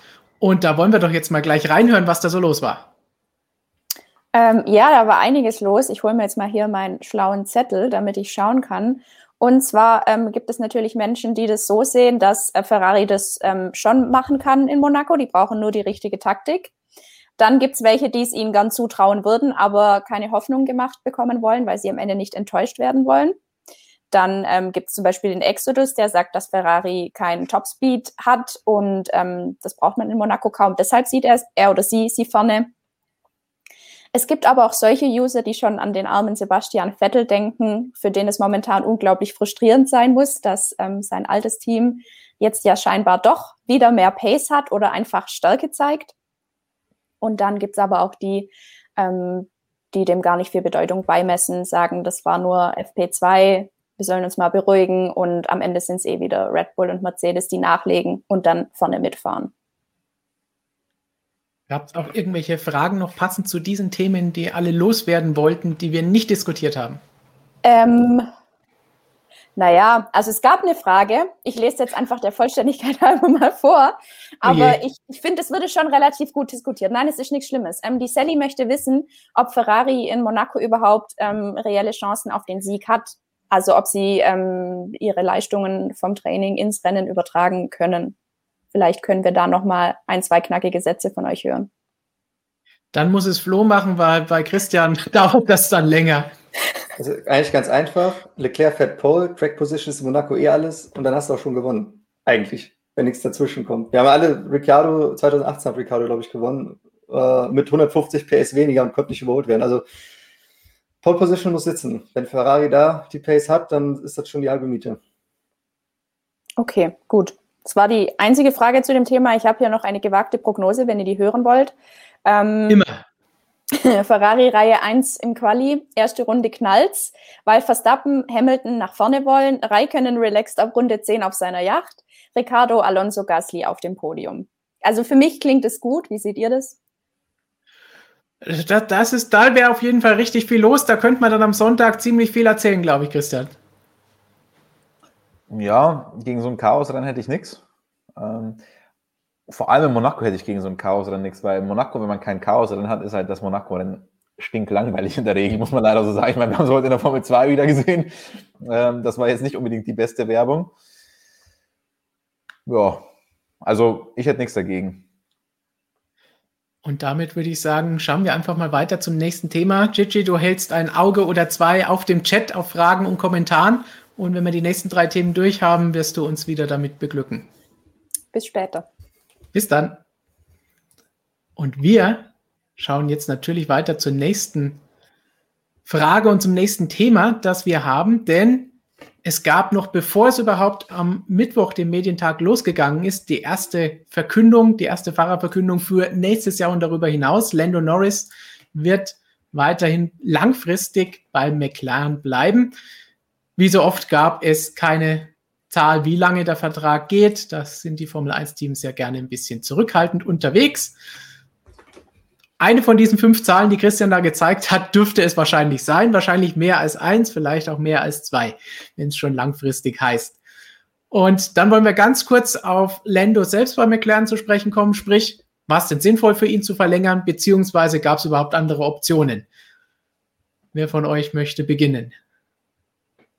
Also Optionen habe ich da jetzt ehrlich gesagt nicht gesehen. Das ist, glaube ich, eine gute Entscheidung. Wenn du ein Team bist, was so im Aufwind ist, dann steht das neue Reglement vor der Tür, der Budget Cap, auf den alle bauen, wo sich alle Hoffnung machen. Und ja, wie gesagt, bei Mercedes, da ist ein George Russell dann erstmal an der Reihe, wenn da irgendwas passieren sollte. Ferrari ist ausgebucht, wenn man so will, und Red Bull ist Red Bull. Also von daher ist McLaren definitiv die beste Wahl. Lando ist auch noch jung, man vergisst das immer so ein bisschen. Der ist auch 99er-Jahrgang, ist jetzt schon im 3. Jahr dabei, hat eine super Entwicklung hingelegt, war von Anfang an. Deswegen, manche haben ja gesagt, dass sie jetzt überrascht sind, dass Lando auf einmal so gut ist. Für mich war es eigentlich, hat sich's abgezeichnet, ich meine, ich habe es doch die letzten Jahre immer gesagt, der war für einen Rookie extrem abgebrüht eigentlich. Der ist ja nie negativ aufgefallen mit irgendwas. Diese Fehler, die in Leclerc Verstappen gemacht haben, hat er nie gemacht. Auto weggeschmissen, irgendwelche Leute in die Karre gefahren. Also es war bei dem wirklich fast ausgeschlossen und der macht sich super und ich denke, das passt mit McLaren auch super zusammen und wenn die dem ein Auto geben, das richtig abgeht, also wenn die jetzt vielleicht so einen Schritt machen können, ich meine, dass du auch als Kundenteam, haben wir an Red Bull gesehen, auch noch ein bisschen weiter vorne fahren kannst, das war ja damals auch der Fall mit Renault Power noch, also wenn McLaren das schafft, dann ist der Lando da an der richtigen Adresse. Christian, ich glaube, du hast das auch schon so gesehen und gesagt im Video gestern, Wo hätte er sonst hingehen sollen und warum nicht? Aus Teamsicht ist es sowieso klar. Warum sollten sie mit ihm nicht verlängern? Einen besseren finden sie jetzt auch nicht. Vor allen Dingen, der in der Form ja ihr eigen gewechselt ist, ich glaube, seit 2017 im Rahmen des Teams. Ja, passt einfach wie die berühmt-berüchtigte Faust aufs Auge. Also für beide Seiten der logische Schritt. Und ich glaube, besser geht's nicht, um Niki hier nochmal zu ehren. Ja. Also ich sehe beide einfach auf einem richtig guten Weg. Also für mich Norris die Überraschung des Jahres. Also Flo, du hast ja schon gesagt, der hat auch in seiner Rookie-Saison und in seiner zweiten Saison schon gute Leistungen abgeliefert. Aber für mich war er jetzt nicht der Star. Also es gab schon spektakuläre Rookies in der Formel 1. Ja, aber woran machst du es fest? Ich meine, spektakulär sind die auch damit Fehler und wilden Sachen auffallen. Die kriegen halt mehr Aufmerksamkeit, wenn einer da fährt vorne mit, der ist geil, als hat das aber übertrieben. So, das ist dann so ein bisschen dieser... Weißt du, das ist dann noch dieser junge Wilde, der dann so mit reinkommt, wo die Leute, das wird immer ganz hochgehangen. So, wenn einer unauffällig richtig gut ist, der Lando hat, glaube ich, im ersten Jahr schon den Sainz auch im Qualifying besiegt. Ich glaube, es war knapp 10-11, aber es war, Das war schon richtig krass. Und das wird einfach als selbstverständlich genommen, weil du siehst, ja, der liefert eh das Wochenende ab, der macht doch keine Fehler, der ist halt einfach da. Und dann kommt einem das nicht mehr so, dass der, wie soll ich sagen, als er in die Formel 1 aufgestiegen ist, Supertalent ist immer so ein Begriff, den benutze ich nicht gerne, aber man hat gesehen, wie er in den Nachwuchsserien gefahren ist. Gerade auch in der Formel 3, wo er wirklich alles in Grund und Boden gefahren hat. Da hast du schon gesehen, okay, da ist jemand, der extrem gut Auto fahren kann, hohe Racecraft, wo der ein gutes Paket schon hat. Und dass die Typen aber nicht direkt bei 100% einsteigen, haben wir letzten Jahre halt auch gesehen. Du siehst eine Lernkurve natürlich bei einem Verstappen oder Leclerc dann deutlicher, weil die eben auch mehr Scheiße bauen und das dann abstellen. Aber bei einem, der dann unauffällig gut ist und einfach nur schneller und besser wird, fällt das vielleicht nicht so auf, so. Was mir bei der ganzen Sache eigentlich... Christian, wolltest du dazu noch was sagen? Nee, ich wollte Flo nur zustimmen und sagen und wollte noch vorhin weiter ausführen. Wie gesagt, Norris, also ich fand ihn jetzt nicht so herausragend die ersten Saisons, aber jetzt für mich die große Überraschung. Deswegen eher auf einem absolut guten Weg und McLaren halt sowieso. Die sind halt seit Jahren, eigentlich seit Andreas Seidel da irgendwie am Ruder ist, geht es für die in die richtige Richtung. Nicht nur sportlich, das, was man jetzt an Ergebnissen sieht, sondern ich finde auch vom Spirit des Teams her, was man da einfach so mitkriegt von außen. Gut, von außen kriegt man jetzt nicht immer so viel mit, aber was man da mitkriegt, dass das ein ganz anderes Team als es noch vor 5 Jahren war mit Eric Bouillet und Honda. Und also das, vergiss das Alonso nicht. Alonso, Entschuldigung, der eigentliche Teamchef. Also das ist ja Wahnsinn. Das Team hat sich um 180 Grad gewandelt, ist von einem Stinkstiefel-Team zu wirklich einem sympathischen Team wieder geworden. Und ich meine, mit Sympathie gewinnst du keine Weltmeisterschaft, muss man auch mal sagen. Aber ich finde es einfach wirklich bemerkenswert, wie sich das Team jetzt da gemacht hat. Es ist wirklich eine schwierige Zeit gewesen für solche Teams in der Formel 1, da die Kehrtwende zu schaffen. Man hat es ja an Williams gesehen, die es eben nicht geschafft haben. Und bei McLaren hat das funktioniert und da sehe ich den Trend einfach in die richtige Richtung. Jetzt mit Budget Cap und komplett neuen Regeln kann ich mir vorstellen, dass McLaren in absehbarer Zeit auch wieder aus eigener Kraft wirklich um Siege mitfährt. Und deswegen hätte er diese Chance in einem anderen Team auch gehabt, Lando Norris. Ich meine, bei Mercedes hat er sowieso keine Chance. Die müssen schauen, dass sie den Russell irgendwie jetzt mal reinkriegen ins Cockpit. Da hätte er keine Chance gehabt, ins Team zu kommen. Bei Red Bull glaube ich jetzt auch nicht unbedingt. Außerdem ist das Team so besetzt mit Max Verstappen. Eine Wohlfühlatmosphäre im zweiten Cockpit gibt es da auch nicht. Und bei Ferrari glaube ich auch nicht, dass der langfristig konkurrenzfähiger aufgestellt wäre. Deswegen für mich, wie gesagt, für beide Seiten der absolut richtige Weg. Ja, und was du angesprochen hast, ist auch das, was ich eben sagen wollte. Du hast gesagt, aus sportlicher Sicht und auch vom Team Spirit her ist McLaren jetzt wirklich wichtig, ist wieder das, was sie mal früher waren oder auf dem Weg dorthin. Was ich aber noch viel besser finde, was man auch die letzte Zeit jetzt gerade dieses Jahr vermehrt die letzten Wochen und Rennen gesehen hat, ist, dass sie eben auch abseits der Rennstrecke sich jetzt wieder mehr zutrauen. Sie haben gesehen, sie haben jetzt ein Jahr konstant Leistungen, gute Leistungen gezeigt, die dieses Jahr bestätigt und sich sogar noch ein bisschen verbessert. Und jetzt trauen sie sich auch auf dem politischen Parkett. Ja, das ist für viele, die zuschauen oder so, vielleicht langweilig, aber auch da trauen sie sich jetzt wieder was zu sagen. So wie ich vorhin gesagt habe, Red Bull traut sich gegen Mercedes was zu sagen, weil sie wissen, sie kämpfen mit. Sieht man da auch, dass das Selbstvertrauen bei McLaren da ist, zu sagen, hallo, Zac Brown haut jetzt hin und wieder bei 2, 3, 4 verschiedenen Themen Mittwoch, Donnerstag vor einem Rennwochenende erstmal auf den Tisch à la Toto und da gibt er dann zu diversen Themen auch mal seine Meinung zum Guten. Das haben ja die anderen bislang nicht gemacht und zu Recht nicht gemacht, wenn man keine Leistungen zeigt. Ja, früher war das vielleicht unter Eric Boyer oder Ron Dennis in den letzten Jahren, wo es steil bergab gegangen ist für das Team, obwohl sie eigentlich noch gedacht haben, sie sind hier Top-Team und oben mit dabei. Da hat man dann trotzdem noch auf den Tisch gehauen, aber nichts auf der Strecke folgen lassen. Und dann wird das nicht so gut aufgenommen. Und jetzt sieht man genau das Gegenteil und jetzt dürfen sie das auch und das gefällt mir eigentlich. Flodo Nix, das gefällt ja auch an der neuen Mannschaft aus Woking. Ja, ich wollte das sogar noch anführen. Ich meine, das alte McLaren unter Ron Dennis war ja ein ganz anderes McLaren als heute. Und zwischen Ron Dennis und dem McLaren heute gab es ja quasi kein Teamgefüge. Das war ja irgendwie, also hat es natürlich ein Team existiert, aber im Teamgefüge meine ich halt eben dieser Spirit, dass alle an einem Strang ziehen und das ist irgendwo, jeder hat seine Position, weiß, wohin gehört. Die Leute sind auch richtig platziert. Man hat auch für das Gefühl gehabt, dass die Leute da, dass von Eric Boyer vielleicht auch dem Job dann irgendwie nicht ganz gewachsen war und so weiter und so fort. Und das haben sie jetzt alles auf den richtigen Weg gebracht. Und ich finde, der Zac Brown, so als Kopf von der ganzen Nummer, macht sie auch eigentlich ganz gut. Der hat einerseits diese amerikanische Lockerheit, das ist so dieser Buddy-Typ, aber er ist halt auch ein knallharter Business-Typ und weiß auch irgendwo, wo er hin will und macht dann auch, wie soll ich sagen, versucht das so in die Richtung zu lenken, die für das Team gesund ist innerhalb des Sports. Und das musst du halt auch als Spitze von so einem Team. Er hat halt eine Vision für die Brand McLaren und genau die will er auch umsetzen, wie er gerne sagt. Genau. Brand, sein Lieblingswort, wie wir gerne bei uns intern sagen. Dann, vorhin habe ich schon vorweggenommen, weil ich schon so heiß darauf war, die lange Frage von Running to the Moon haben wir jetzt zum Teil schon besprochen, nämlich wo es um Lando Norris und McLaren geht. Aber darin fragt er auch, hey, wer könnte denn nächstes Jahr überhaupt das Team wechseln? Welche Cockpits könnten neu besetzt werden? Denn grundsätzlich, so wie Christian oder Flo eben schon gesagt haben, sieht es ja eher danach aus, dass es da gar nicht so viel an Wechseln geben dürfte, weil die meisten Teams mit ihren Fahrerpaarungen weitermachen werden. Deswegen wollen wir doch mal ganz kurz einen Blick auf alle Fahrer werfen und dabei schauen, hey, wo könnte sich denn was tun? Fangen wir einfach mal an, der WM-Reihenfolge vom letzten Jahr nach bei Mercedes. Es könnte sich etwas tun, aber wird sich wirklich was tun? Christian, du hast eben schon angesprochen, den lieben George, der gerne hier sitzen würde. Gerne auch da, aber irgendwo hier auf jeden Fall. Also ich will jetzt mein Bottas-Plädoyer der letzten Woche nicht wiederholen. Diejenigen, die den Stream letzte Woche gesehen haben, die wissen, was ich meine. Ich habe Valtteri Bottas aufs Schärfste verteidigt, weil ich finde, die Kritik an ihm ist unangebracht insgesamt. Und ich sag mal so, Hamilton wird weitermachen. Davon gehe ich jetzt einfach mal aus. Er hat es ja auch schon wieder so angedeutet. Das ist ihm tatsächlich rausgerutscht, als ich ihm eine Frage zu dem Pirelli-Reifentest gestellt habe. Davor hat er sich ja nie eigentlich committed zur nächsten Saison. Er hat immer gesagt, naja, mal schauen. Und dann habe ich ihn einmal gefragt, der Reifentest, wie war es denn? Eigentlich magst du überhaupt keine Testfahrten, aber den Test hast du freiwillig gemacht, offenbar.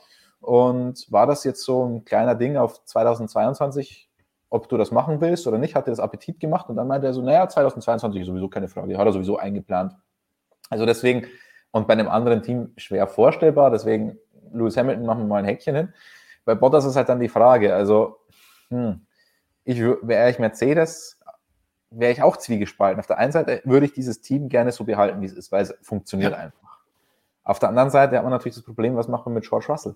Weil den will man ja auch nicht irgendwie bei Williams versauern lassen. Wobei natürlich Williams 2022 wie alle Teams auch eine Riesenchance haben durch den Regelumbruch, aber trotzdem, der wird langsam, glaube ich, auch ein bisschen ungeduldig. Deswegen, das ist tatsächlich eine schwierige Frage, der man sich da bei Mercedes konfrontiert sieht.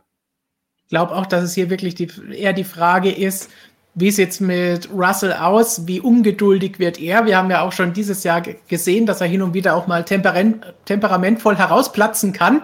Und wenn er dann nochmal mit Williams fahren muss, auch wenn nächstes Jahr die Chance ist, dass das Team besser wird, er weiß es natürlich nicht. Und das ist natürlich für ihn schwierig. Mercedes will vielleicht auch endlich mal einen seiner Junioren ins eigene Team bringen. Aber andererseits sind wir genau bei der Entscheidung, wo wir im Dezember, als alles noch offen war, Christian hier ein Pro- und Contra-Video gemacht haben und beide gesagt haben, ja, Hamilton muss verlängern und Bottas muss man genauso weiternehmen, weil das Team passt einfach.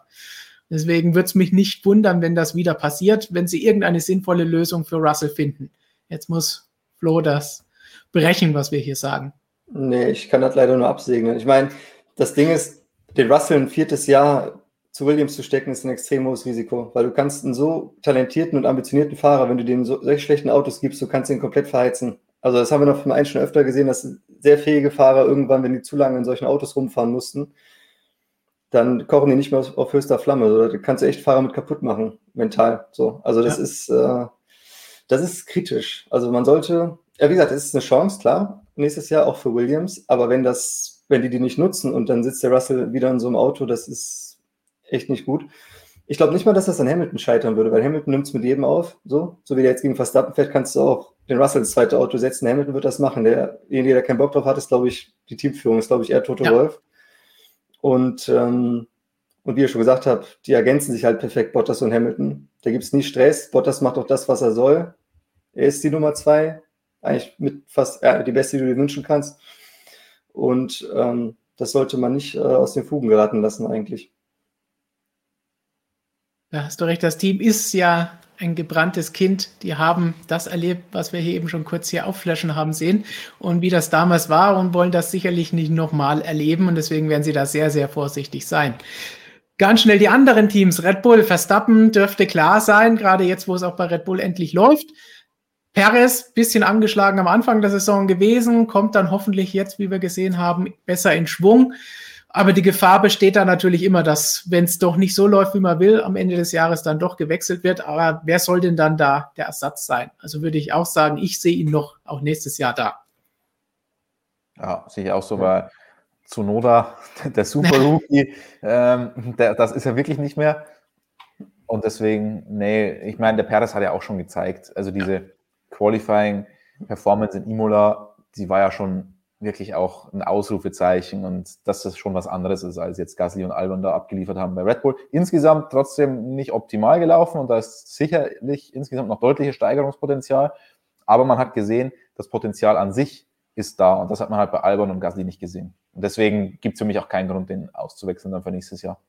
Flo würde den sowieso nicht auswechseln. Ja, erstens das nicht und zweitens, wie Christian schon gesagt hat, die Tendenz ist schon richtig und wenn Perez da am Ball bleibt und das so ein bisschen bügeln kann, dass er irgendwann konstant auf dem Level ist, dass er schon teilweise auch gezeigt hat, wo er schon gezeigt hat, dass er es kann.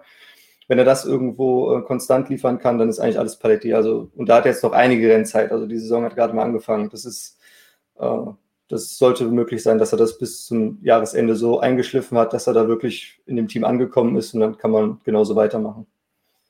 Der ist dann der Bottas von Red Bull, das ist dann so. Ja. Ja, das ist auch der Begriff, den wir letzte Woche verwendet haben. Und in dem Fall ist das eigentlich nichts Schlechtes, vor allen Dingen, weil er dafür in einem Top-Team fahren kann, in dem er Rennen gewinnen kann, hoffentlich irgendwann. Nächste Team, haben wir eben schon lange drüber gesprochen. Lando und Danny bleiben langfristig im Team. Aber Stefan, Martin, ja? Jetzt, wenn wir bei McLaren sind, können wir ganz kurz was einschieben, nämlich die Lackierung. Über die haben wir, glaube ich, in Videos noch gar nicht gesprochen. Und wir zwei haben uns ja schon ein bisschen kontrovers drüber unterhalten. Mich würde jetzt mal interessieren, es wird nachher auch noch eine Frage dazu geben. Ach so. Okay, dann lasse ich das. Wenn wir denn die Zeit dazu haben, wenn wir nicht vorher abschwenken und über Lackierung und sonstige Sachen sprechen. Wir sind schon über den Plan hinaus. Aston Martin dürfte sich, sofern Sebastian Vettel nicht hinschmeißt, auch nichts ändern, denke ich, weil Lance Stroll sitzt sowieso im Team, fest im Sattel und Vettel hat auch einen Vertrag. Das heißt, das Team wird ihn nicht rauswerfen und solange er nicht geht, sehe ich da jetzt auch keine Veränderung. Alpine, Alonso ist deswegen gekommen, nächstes Jahr ist das, warum er überhaupt da ist. Ocon, ich weiß nicht, ob sein Vertrag noch länger läuft oder wie lange er da unterschrieben hatte. Also es ist tatsächlich ein interessanter Punkt bei Esteban Ocon, der ja eigentlich immer noch Mercedes-Fahrer ist, darf man auch nicht vergessen. Und Toto Wolff hat letztens gesagt, der Ball liegt jetzt erstmal bei Alpine und Ocon, da irgendwas zu machen. Und es gab ja auch schon Gerüchte, wonach Alpine mit Pierre Gasly so ein bisschen kokettieren soll. Allerdings muss man sagen, die aktuellen Performances von Esteban Ocon, die würden das jetzt nicht unbedingt rechtfertigen, dass man ihn austauscht. Also wenn, wird sowieso Ocon ausgetauscht und nicht Alonso für Gasly. Aktuell gibt es da meiner Meinung nach aber auch keinen Grund dafür. Also würde ich nicht verstehen. Und Mercedes hat sowieso keinen Platz für ihn, also eigentlich muss es weitergehen. Und ansonsten greift das Gleiche, was wir bei Lando gesagt haben, wo soll er hin? Ja. Ferrari ist besetzt langfristig mit Verträgen. AlphaTauri sehe ich jetzt genauso. Tsunoda ist neu als Rookie, der muss erstmal lernen. Und Gasly, solange sie ihn nicht wieder zu Red Bull befördern und sehen, dass es dann wieder nicht läuft oder doch, wird er auch erstmal da bleiben, weil da haben sie definitiv keinen Grund, ihn auszutauschen. Und nachrückt, denke ich, jetzt auch kein anderer weiterer, der sich aufdrängen würde bei Red Bull in den Junioren-Kategorien. Also außer Alpine überlegt sich das mit Esteban Ocon doch irgendwie anders. Ja. Bei Alpine weiß man nie genau, was die da machen, um ehrlich zu sein. Vielleicht ist inzwischen ja doch Fernando Alonso schon wieder der heimliche Teamchef und merkt, er tut sich zu schwer gegen Esteban Ocon, der muss weg, da muss jetzt der Gasly her, vielleicht sehe ich gegen den besser aus, wie auch immer. Aber ich weiß nicht, also wenn sich Alpine dann tatsächlich für Pierre Gasly entscheiden sollte, aktuell würde ich es nicht verstehen, muss ich auch sagen. Nichts gegen Gasly, aber Ocon jetzt auszutauschen wäre natürlich eigentlich eine Farce. Aber wenn dem so sein sollte, dann wäre natürlich das Cockpit dabei AlphaTauri vakant, aber tut sich da jemand auf in den Nachwuchsserien? Flo, hast du, glaube ich, ein genaues Auge drauf? Eigentlich nicht. Also von Red Bull Junioren ist in der Formel 2, da sind ein paar stabile. Juri Vips, der ist ganz gut und so, aber der ist jetzt auch nicht der Top-Dog, wo man sagen muss, den musst du jetzt unbedingt nehmen. Was aber Ocon angeht, ich würde noch ein bisschen warten mit der Verlängerung, weil man darf nicht vergessen, er hat letztes Jahr von Ricardo voll auf die Mütze bekommen. Er hat jetzt einen Alonso als Teamkollegen, wo wir nicht mehr genau sagen können, ist er noch ein Benchmark, wie gut ist er noch, wie brennt das Feuer noch, er hat sich bisher schwer getan. Sollte Alonso irgendwie nochmal zurück, also man sollte jetzt hoffen, dass er zu sich zurückfindet, ne, zu der Form, die er 2018 hatte, dann wird es für Ocon auch schwer. Also wenn der Alonso nochmal so fährt wie 2018, hundertprozentig wird der Ocon nicht mehr so gut aussehen. So, und wenn der Alonso das im Laufe des Jahres irgendwann schafft, ich meine, dann ist er wahrscheinlich immer noch gut genug, dass du sagen kannst, wir behalten die beide. So, weil dass der Ocon jetzt irgendwie unbedingt weg muss, ich glaube, so schlecht kann er gar nicht fahren, beziehungsweise so gut kann auch Alonso nicht werden, dass der dann so aussieht, ne? Aber nichtsdestotrotz, ich würde Ocon jetzt vielleicht nicht sofort verlängern, sondern einfach erstmal noch ein bisschen gucken. Die Optionen noch offen halten. Ganz offene Optionen gibt es, glaube ich, beim nächsten Team mit Alfa Romeo.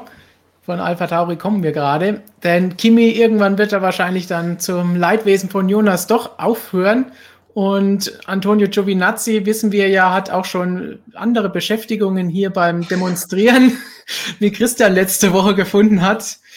Deswegen weiß nicht, ob wir da zumindest einen oder vielleicht sogar keinen von ihnen nächstes Jahr noch sehen werden. Flo? Ja, schwer. Also ich weiß nicht, ich könnte mir vorstellen, dass die einfach so weitermachen, weil das Team ist kommt mir so ein bisschen lethargisch vor, die fahren einfach weiter. Ist egal, so. Machen wir einfach. Ja, wir sagen, hier, komm mal, der Kimi und der Toni, die haben den Schlüssel für die Fabrik, komm, ich bin noch einen neuen Vertrag, fahren wir noch ein Jahr mit denen. Weißt du, wie mir das vorkommt? Wie Grosjean und Magnussen bei Haas. Ja, bisschen, so. Ja. Es ist einfach, naja, man hat die zwei sind jetzt nicht schlecht und naja, passt schon so irgendwie. Aber frischen Wind verspüren die beiden jetzt nicht unbedingt in dem Team. Also, nicht wirklich. Also da hätte ich mir schon in diesem Jahr eigentlich eine Änderung gewünscht. Wobei ich sagen muss, da muss Kimi leider weg. Ich meine, der Toni, der hat noch eine Karriere vor sich, so, er macht sich ja auch gut, so, muss man sagen. Er kann mit dem Auto halt eben auch nicht viel zeigen. Das ist halt immer so, ne? Du musst beim Giovinazzi sagen, also ich schätze ihn jetzt nicht ein wie ein Leclerc oder Norris oder so, aber er ist jetzt auch nicht einer, wo man sagen muss, der kann weg. Der kann jetzt eigentlich unbedingt weg, weil aus dem wird eh nichts oder so. Der hatte jetzt nie ein gutes Auto in der Formel 1. So. Und er hatte eben auch einen Teamkollegen, der nun mal auch noch relativ schnell Auto fährt. Das ist beim Kimi Räikkönen nun mal so. Der hat nun mal eine gute Grundspeed, auch wenn er jetzt also nur, wie soll ich sagen, nicht mehr als 25-Jähriger mit den größten Ambitionen damit fährt. Ist immer noch anders, als wenn du einen Eriksen als Teamkollegen hast oder so. Also von daher, der Toni macht sich da schon gut. Und wenn ich jetzt einen von den beiden behalten würde, wäre es wahrscheinlich der. Ich würde, wenn ich Alternativen hätte, wahrscheinlich tatsächlich sogar beide austauschen, weil Antonio Giovinazzi ist besser insgesamt, glaube ich, als sein Ruf, weil das habe ich halt immer gar nicht verstanden, wieso die Leute so negativ gegenüber Antonio Giovinazzi sind. Aber insgesamt, also er ist ein ordentlicher Mittelfeldfahrer in der Formel 1, aber wenn ich, wie gesagt, Alternativen habe, dann behalte ich nicht einen ordentlichen Mittelfeldfahrer, sondern schaue, dass ich einen Jungen finde, der möglicherweise explodieren kann. Und das sehe ich bei Antonio Giovinazzi nicht mehr. Aber der Punkt ist, wenn du einen Jungen hast, der explodieren kann, ist er auch schnell wieder weg.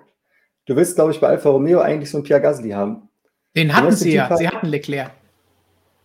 Ja, aber der ist halt direkt weg.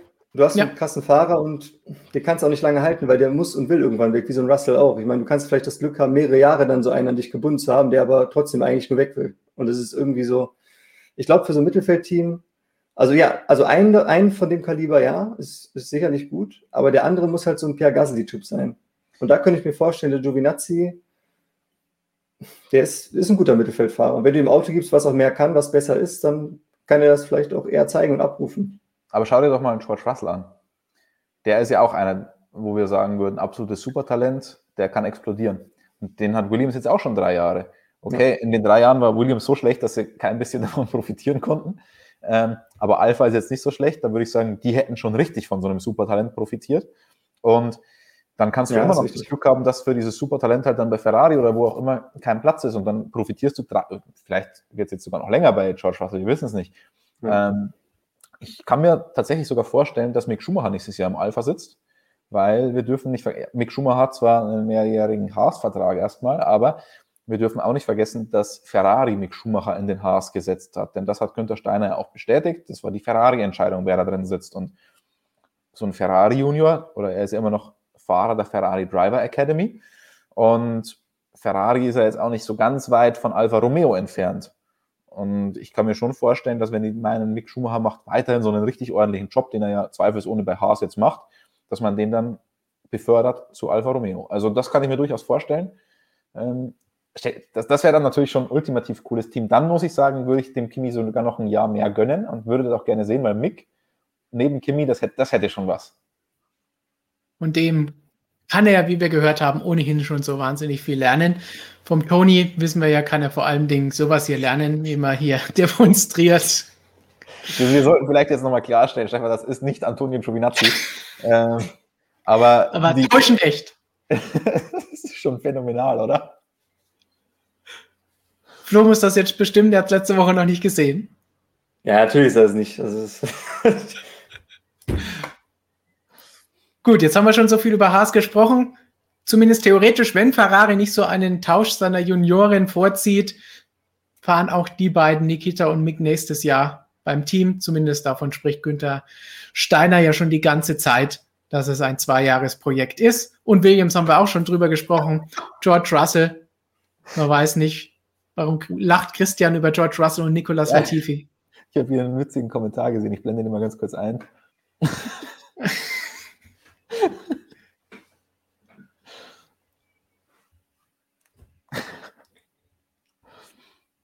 Aber jetzt lass uns zur Formel 1 zurückkommen. Lassen wir die Kommentare sein. Podcast-Hörer wissen jetzt Gott sei Dank nicht, was los ist. Ich Williams. Ich habe von steifen Heckflügen geschrieben, Stefan. Ja, ich weiß nicht, wie das hier nicht so der Fall ist, wenn ich mir die Rüssel so anschaue. Aber weg von Rüsseln zu George Russell, den wir auch hin und wieder vielleicht mal als Rüssel bezeichnen, intern. Williams, vielleicht fährt er da weiter, vielleicht auch nicht, vielleicht bekommt er den Mercedes, und Latifi, ja zumindest Jos Capito hat ihn in unserem Interview, in unserer aktuellen Magazinausgabe gelobt und gesagt, er ist nicht nur Paydriver und sie brauchen auch nicht nur Paydriver. Aber Jos Capito hat aber auch gesagt, als ich ihn auf die Paydriver angesprochen habe, George Russell ist kein Paydriver. Das war seine erste Antwort, glaube ich, wenn ich mich richtig dran erinnere. Also mit dieser Antwort, ja, George Russell ist doch kein Paydriver, hat er ja schon gesagt, naja, der andere halt eben schon. Er ist zumindest gut ausgewichen. Und hier sehen wir auch nochmal unseren Artikel, das Interview, das Christian geführt hat mit Jos Capito.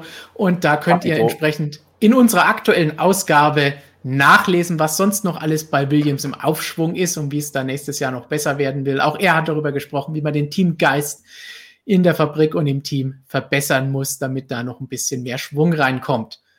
So sieht die Ausgabe aus. Und dann könnt ihr euch unten in der Beschreibung auf den Link klicken und euch das Ganze direkt nach Hause bestellen. Und dann habt ihr es schon bald in Händen. Und dann sind wir durch mit allen unseren Fahrern, nur leicht diesen Teil überzogen. Und damit würde ich sagen, gehen wir schnell weiter zum nächsten Punkt, der allerdings auch nicht super umfangreich hoffentlich werden wird. Denn da sprechen wir nochmal kurz über Monaco und etwas, was Lewis Hamilton ein bisschen aufgebracht hat, sich ein bisschen beschwert hat, und im gleichen Atemzug gesagt hat, ja, eigentlich habe ich auch keine Lösung dafür. Denn Lewis hat gesagt, dass Monaco, so wie wir es hier kennen, leider ein bisschen langweilig ist, die keine spannenden Rennen bieten kann, keine Überholmanöver bietet und sich etwas ändern muss. Und am Ende sagt er, ich weiß aber nicht, was ich ändern soll. Fällt uns irgendeine Lösung ein oder müssen wir einfach damit leben, wenn es nicht das Chaos gibt, das Christian vorhin gesagt hat, ja, das nehme ich am Sonntag gerne, egal ob es jetzt vom Es könnte regnen kommt oder von irgendwelchen Chaos auf der Strecke und Unfällen und Platztäuschen. Was machen wir mit Monaco? Angelegt also an unseren ehemaligen Kollegen, der sagen würde, Monaco, ist das noch tragbar? Der Witz ist ja, Monaco war nie anders und dann wird darüber diskutiert, was man jetzt gegen diese Strecke machen soll. Die Strecke selber kannst du eigentlich nicht ändern. Die ist, wie sie ist. Ich wüsste nicht, wo der Platz ist, wo man da irgendwas machen soll. Und wenn doch, würdest du, glaube ich, echt ruinieren.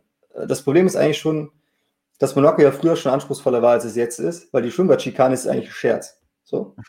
Mit dem Platz, der ist einfach so. So, du hast ja da Luft, kannst dich da verbremsen, kannst geradeaus fahren, Schwimmbad 2, ging früher alles nicht. Da hast du direkt... Ganz witzig übrigens, Flo, an der Stelle. Weil wir ja viel über Track Limits diskutieren in letzter Zeit und Sepp ja dann auch mal ante Track Limits, das ergibt sich hier ganz natürlich. Am Trainingsdonnerstag, ich bin diesmal nicht darauf reingefallen, haben wir auf unserem Race Control Monitor sämtliche Vergehen, Track Limits Vergehen, Turn 10 gehabt. Also das sind wirklich viele einfach geradeaus durch die Schwimmbadschikane durch. Ich weiß nicht, ob die da Platz gemacht haben, das wahrscheinlich auch oftmals und das wird uns dann angezeigt, aber trotzdem wird halt einfach dann geradeaus gefahren an der Stelle. Ja. Und dadurch hast du halt so ein bisschen den Schwierigkeitsgrad von der Strecke verringert. Ist einfach so. Wenn die Strecke halt gewisse Passagen, die ist jetzt auch nicht so lang, wenn du da schon das Risiko rausnimmst. Wir haben alle früher Rennen in Monaco gesehen, die Autos waren ein bisschen schwieriger zu fahren, muss man sagen. Und wenn du da einmal ein bisschen von der Linie runter warst, angeschlagen, Hinterradaufhängung kaputt. Und so haben sich halt auch Verschiebungen im Rennen ergeben. Klar, damals gab es auch mehr Defekte, alles drum und dran. Wetterchaos hilft immer, ist ganz klar.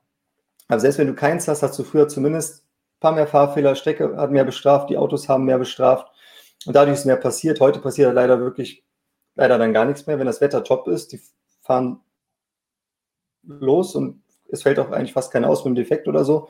Wenn nicht mal irgendeiner vielleicht Schwimmbad zu früh einlenkt und sich Querlenker abreißt oder so, dann passiert eigentlich nicht viel. Also normalerweise, man dürfte die Strecke eigentlich auf gar keinen Fall ändern, weil wenn du sie jetzt änderst und zweikampffreundlicher machst, dann, selbst wenn es ginge, machst du da einfach nur so ein Singapur Teil 3 draus und das braucht keine Sau.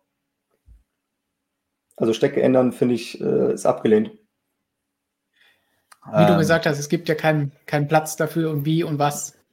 Aber das ist der interessante Punkt.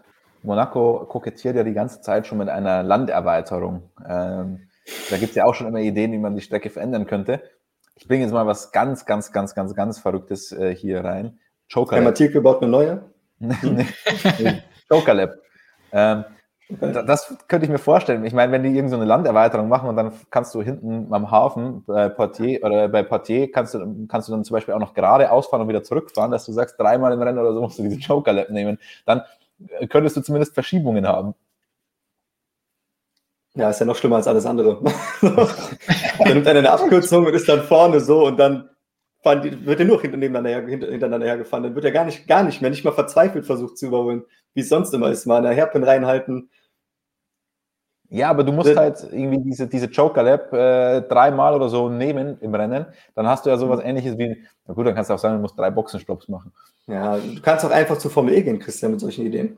Ich wollte gerade sagen, das ist wie so ein Attack-Mode. Du musst von der Ideallinie runter, um da irgendwo durch den Dreck zu fahren und irgendwelche Sensoren zu überfahren, damit die aktiviert werden.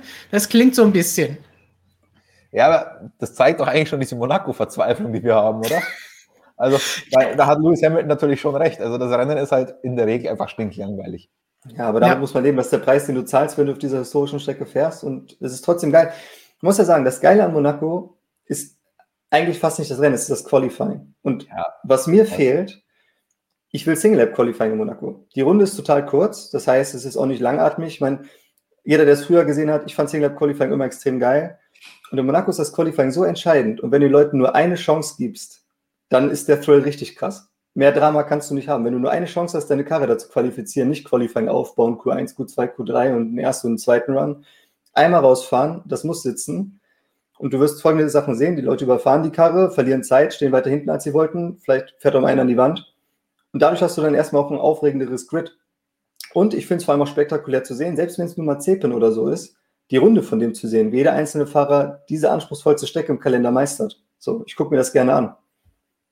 Stefan ist der größte Gegner des Single-Lap-Qualifyings, den ich kenne, glaube ich. Stefan, was fandest du jetzt schlimmer? Flo's Idee mit Single-Lap-Qualifying oder meine mit der Joker-Lap? Deine.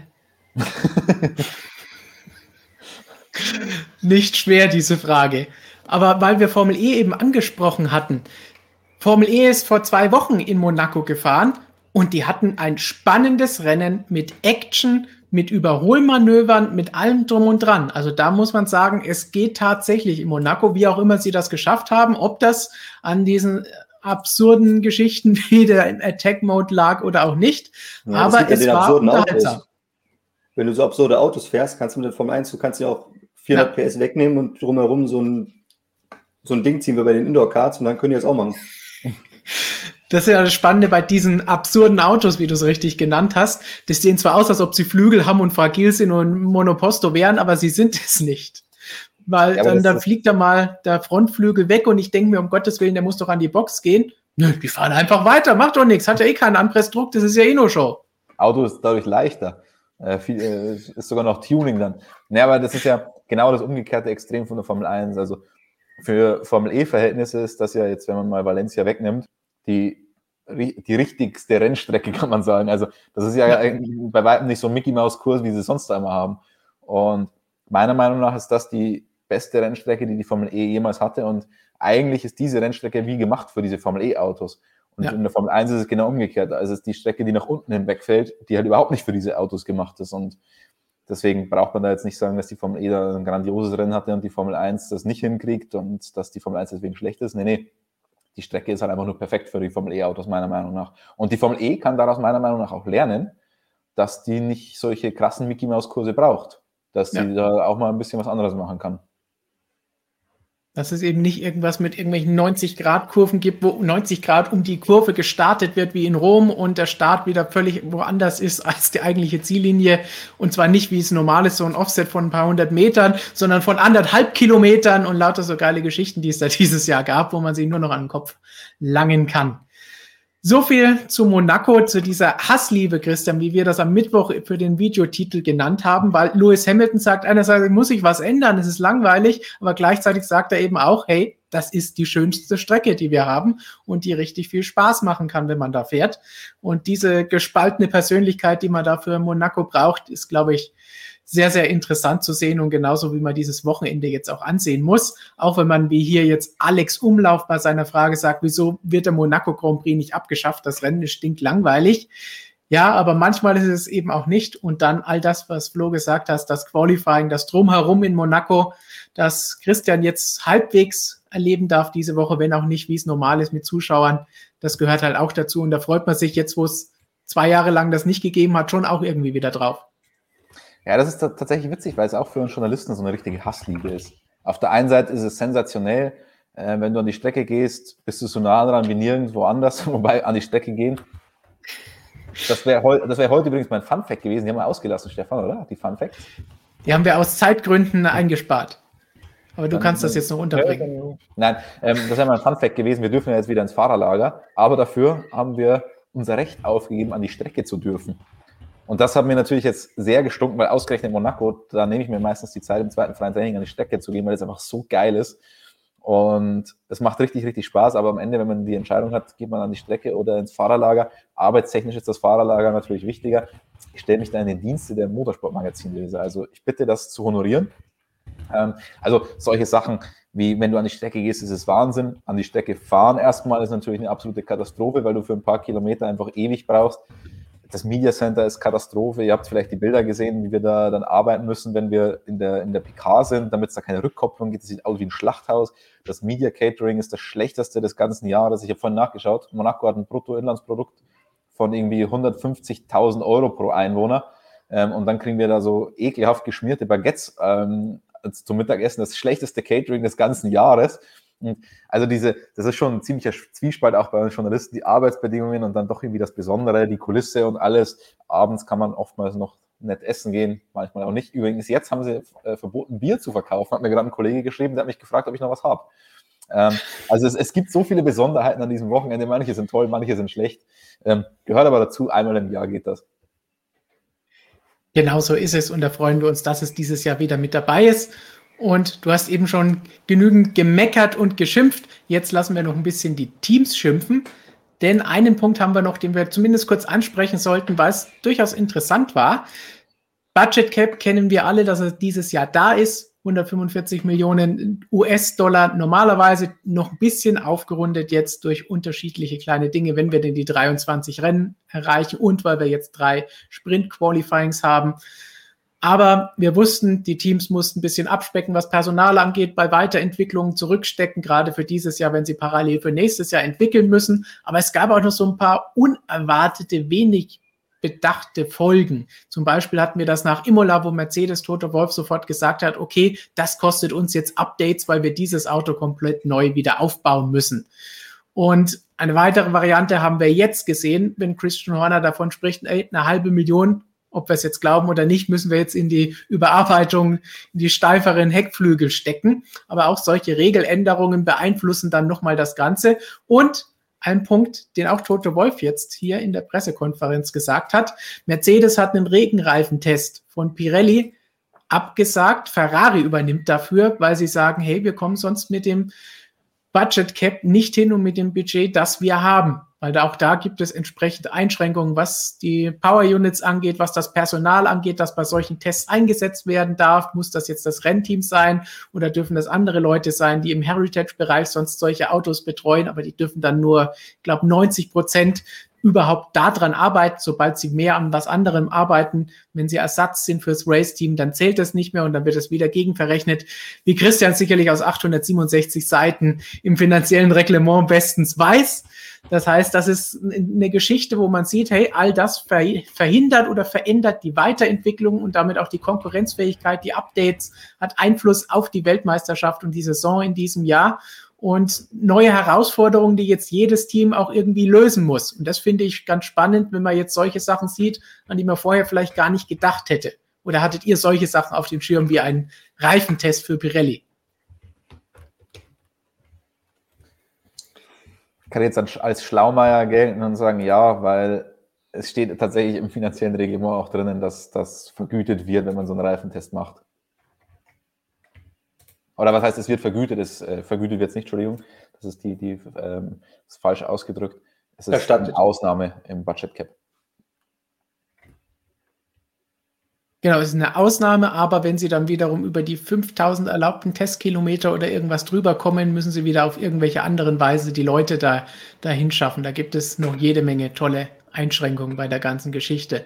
Aber insgesamt, wenn wir das vielleicht als nicht Fun, aber als Fact ansehen, fand ich das Ganze interessant, was da im Laufe des Jahres vielleicht immer wieder auch noch an Dingen aufkommen wird, an die man vielleicht gar nicht gedacht hat und die dieser Budget Cap jetzt in diesem Jahr oder auch in Zukunft verändern wird. Hier hatten wir auch unser schönes Thumbnail, wo Toto nicht so begeistert war, dass das ganze Geld gekostet hat, dieser Unfall von Valtteri Bottas und George Russell in Imola.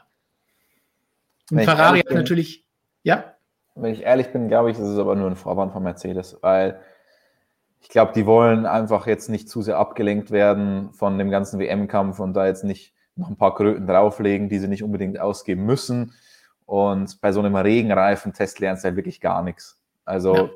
Den Trockenreifentest, den nimmt man ja auch gerne mit. Den haben sie ja nicht abgesagt, aber den Regenreifentest, gut, jetzt kannst du sagen, der eine ist halt im Anschluss von einem Wochenende, das andere, da musst du die Leute extra hinbringen. Natürlich kostet es wahrscheinlich ein bisschen mehr, aber ich glaube, insgesamt sind es nicht die Kosten, die Mercedes da zur Absage bewogen haben. Da fand ich interessant, dass Mattia Binotto gesagt hat, ja, wir schauen ja eh schon auf nächstes Jahr, deswegen ist es sehr gut, dass wir dann für nächstes Jahr das schon testen können, weil was genau will er da lernen? Die Daten werden eh alle geteilt. Und ich glaube schon, dass du insgesamt schon ein bisschen was lernst bei so einem Reifentest jetzt, aber halt bei einem Regenreifentest weniger als bei einem normalen, weil wie oft brauchst du die Regenreifen und dann sind die Regenbedingungen halt immer so unterschiedlich. Regen ist ja nicht gleich Regen und deswegen, beim Regenreifentest lernst du verdammt wenig. Noch dazu habe ich mir auch mal von dem Fahrer sagen lassen, dass die Regenreifentests mit Pirelli teilweise ein bisschen abenteuerlich sind. Bei einem Trockenreifentest, da glaube ich, kannst du sowohl von dem Fahrer als auch von den Ingenieuren schon ein bisschen mehr Informationen rausziehen, auch wenn es eigentlich nicht so gedacht ist bei so einem Test. Aber ich glaube, es ist ein Vorwand. Also ich kann es nicht belegen, aber es ist meine persönliche Meinung. Dann hören wir uns doch jetzt mal die persönlichen Meinungen unserer Zuschauer an und was Gigi uns mitgebracht hat an Meinungen zu all dem, was wir eben besprochen haben. Wir hören dich nicht. Okay, bin ich jetzt da? Ja. Okay, ich wollte gerade schon fragen, welche Meinungen ihr meint, weil ich so viele verschiedene habe. Also zu welchem Thema? Wo sollen wir anfangen? Ich habe hier die Meinung zur Vertragsverlängerung von Lando Norris, die zu den Wechseln Monaco. Ja, wo wollt ihr anfangen? Ich denke, das Spannendste wären die Fahrerwechsel und Monaco. Okay, dann Fahrerwechsel. Also erstmal, mein persönlicher Favorit war eine Nachricht, die da besagte, Hülkenberg braucht ein Cockpit. Das kann ich nur so unterschreiben. Und wenn vielleicht jemand ein Crowdfunding-Projekt macht, kriegen wir das ja vielleicht auch irgendwie hin. Ich weiß es nicht. Wäre schön. Bei Mercedes sind natürlich die meisten der Meinung, dass Russell zu Mercedes wechseln soll, weil es logisch ist. Andere haben dann aber Russell irgendwie plötzlich bei Red Bull gesehen oder gleich in die Formel E verbannt. Warum? Stand jetzt nicht dabei. Ich lese es doch Vollständigkeit halber einfach mal vor. Ah ja, doch, Red Bull soll Russell holen, einfach um Toto 1 reinzuwirken. Das fände ich jetzt aber schon einen ziemlich krassen Schritt, also wäre ein bisschen Matsch. Bei Alfa Romeo haben wir alle möglichen Paarungen, Kimi und Mick. Callum Eilert und Antonio Giovinazzi, Robert Schwarzmann und Kimi. Also da hat der Chat anscheinend das meiste Potenzial gesehen. Und es kam auch die Frage, ob Russell nicht vielleicht auch zu Aston Martin wechseln könnte, würde, sollte. Aber da hat sich ja in die Richtung ja gar nichts angedeutet. So viel mal zur Silly Season. Und bei Monaco scheiden sich die Geister. Also der eine sagt Monaco langweiligstes Rennen, der andere sagt Monaco einfach nice. Interessant ist dann geworden, wo wir dazu kamen, wie kann man denn Monaco verändern oder interessanter gestalten. Da hat nämlich Plate Train vorgeschlagen, dass man eine Bewässerungs... Bitte? Hat der Hupen vorgeschlagen? Ich glaube, das wurde sogar vorgeschlagen oder irgendwo anders erwähnt. Aber nein, eine Bewässerungsanlage, damit entweder immer ein Regenrennen ist oder damit man entscheiden kann, wann man es zum Regenrennen macht. Und Mountain J77 hat dann natürlich eingewendet, wer entscheidet dann, wenn es regnet. Also damit kommen wieder Probleme. Und Iron Shio hatte gleich 2 tolle Ideen. Und zwar lassen wir die Formel-1-Fahrer Go-Kart oder Bobbycar fahren. Also ich finde, damit würde die Spannung auf jeden Fall nach Monaco zurückkommen. Superkart in Monaco kann man natürlich machen. Weiß nicht, wie viel davon am Ende überleben, aber ja. Wir haben hier aber auch noch andere Möglichkeiten. Also zum Beispiel, dass ein Scheich kommt und temporär eine Sandinsel vor Monaco als Streckenerweiterung baut. Wir können Nachtrennen draus machen oder einfach Teile der Stadt für die Strecke abreißen. Ich meine, warum einfach, wenn es auch kompliziert geht? Ach ja, und einmal durchs Parkhaus in der Raskas. Durch das Parkhaus, wo Christian parken muss? Ja, dann wäre die Strecke 4 Kilometer, weil das muss ja hin und zurück gehen. Dann wäre die Strecke ganz schön lang, dann wäre es fast so ein Baku. Nachtrennen ist natürlich in Monaco schlecht, dann gibt es da keine Party mehr. Dann müssen die tagsüber saufen. Also, ja, aber das können sie doch bestimmt auch. Das ist doch kein Problem. Ich weiß nur nicht, wie das Nachtrennen es spannender machen soll. Also die Ideen waren alle scheiße, muss ich sagen. Das war ja alles. Ich habe mich so gefreut, dass ich so viel vorlesen kann. Entschuldigung. Flo, knallhart, nicht Flo, begeistert von diesen Ideen. Was hast du denn vorgeschlagen? Da war ich nämlich mit dem Chat beschäftigt. Jetzt möchte ich doch mal wissen, was da dein Vorschlag war.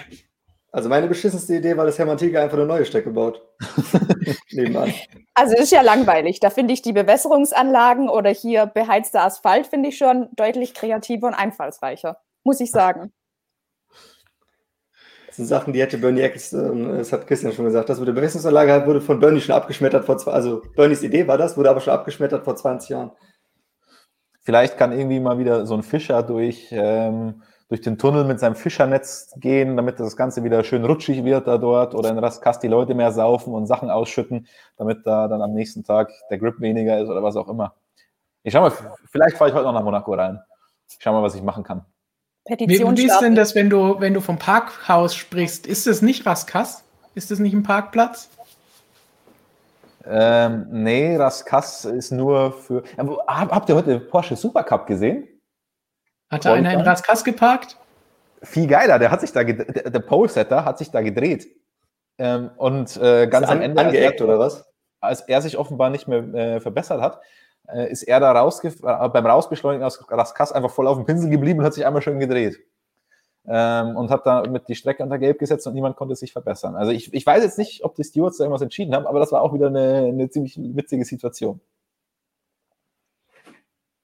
Gut, dann wollen wir doch mal schauen, was an witzigen Situationen wir noch haben. Wir müssen noch eine Frage von letzter Woche nachholen, da wir jetzt Flo als unseren Indycar-Meister da haben.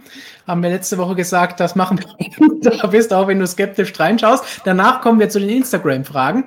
Aber da gab es von Leroy letzte Woche die Frage, wie schlagen sich eigentlich Ex-F1-Fahrer Romain Grosjean und Kevin Magnussen in den USA?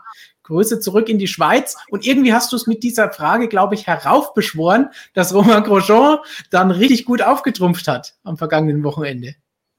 Ja, so ist es gewesen. Erste Pole geholt, Indianapolis Grand Prix, also ist jetzt Month of May, die haben jetzt Indy 500. Das ist auch jeden Tag Trainingstag, Moment, am Wochenende ist Qualifikation fürs Indy 500, was dann die Woche drauf ist. Und ja, Grosjean Pole geholt, Zweiter geworden beim Grand Prix. Das ist quasi, also Indianapolis Grand Prix ist mehr oder weniger fast das Layout, was wir damals in der Formel 1 gefahren sind, aber halt ja, die Turns 3 und 4 gibt es nicht. So. Aber es ist weitestgehend gleich. Und wie gesagt, erstes Podium da geholt und K-Mac, der fährt ja für Chip Ganassi in der IMSA bei den Prototypen. Und ja, der ist da solide dabei, aber das ist jetzt auch nicht so die Aufmerksamkeit drauf. Ich glaube, der möchte dann auch eher irgendwann in die Indycar wechseln, dass er da mal mehr zeigen kann wieder.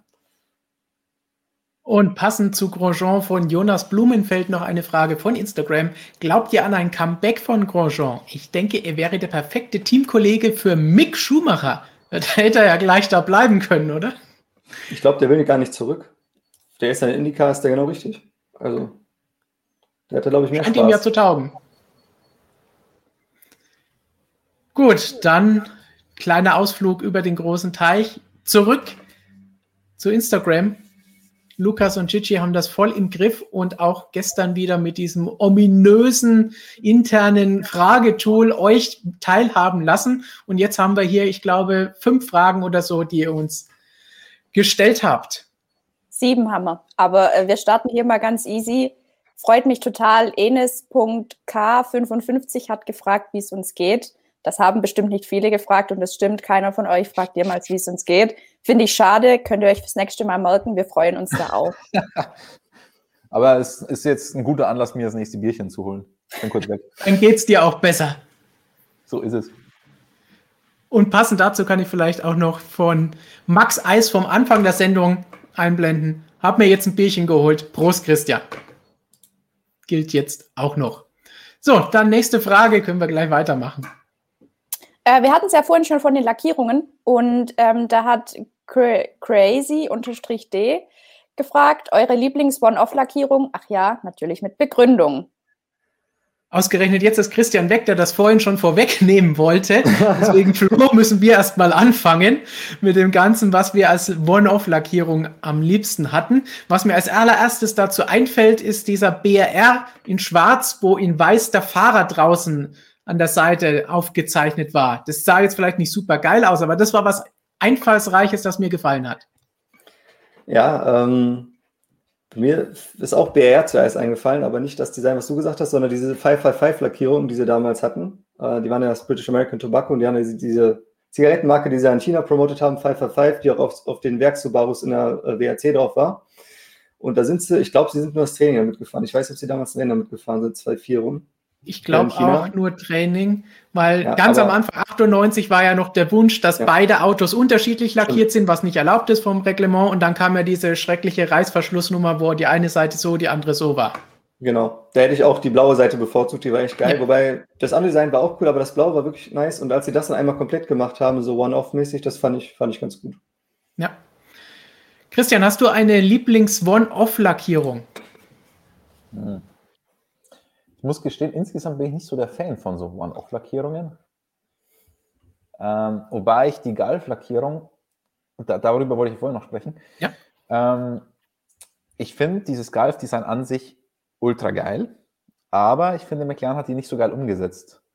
Der Frontflügel stört mich total, dass der immer noch so orange ist. Also der ist viel zu viel orange, der müsste eigentlich blau sein, weil so passt das irgendwie für mich nicht. Ich finde insgesamt, das Auto sieht dann auf der Strecke viel schöner aus als auf den Studiobildern, aber der Frontflügel nervt mich trotzdem total. Also, aber an sich brutale Lackierung insgesamt und die Teamkits und so finde ich richtig, richtig, richtig geil. Also gefällt mir mega gut. Viel besser als das normale McLaren-Design. Lo?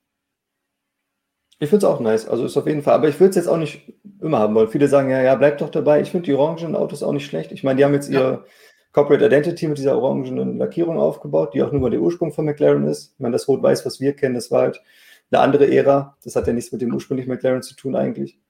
Und das haben sich jetzt zu eigen gemacht mit dem Papaya da und das finde ich eigentlich ganz gut. Und das hat, glaube ich, auch dazu beigetragen, was wir vorhin gesagt haben, dass McLaren mit diesem neuen Team-Spirit und mit dieser neuen Identität hier auftritt.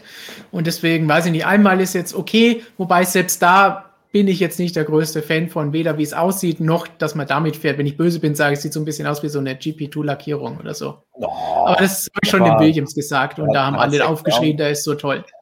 Da hat Zac Brown so eine tolle Brand an Bord gezogen und sowas Cooles gemacht und dann sagst du, das ist eine GP2-Lackierung, das ist gemein.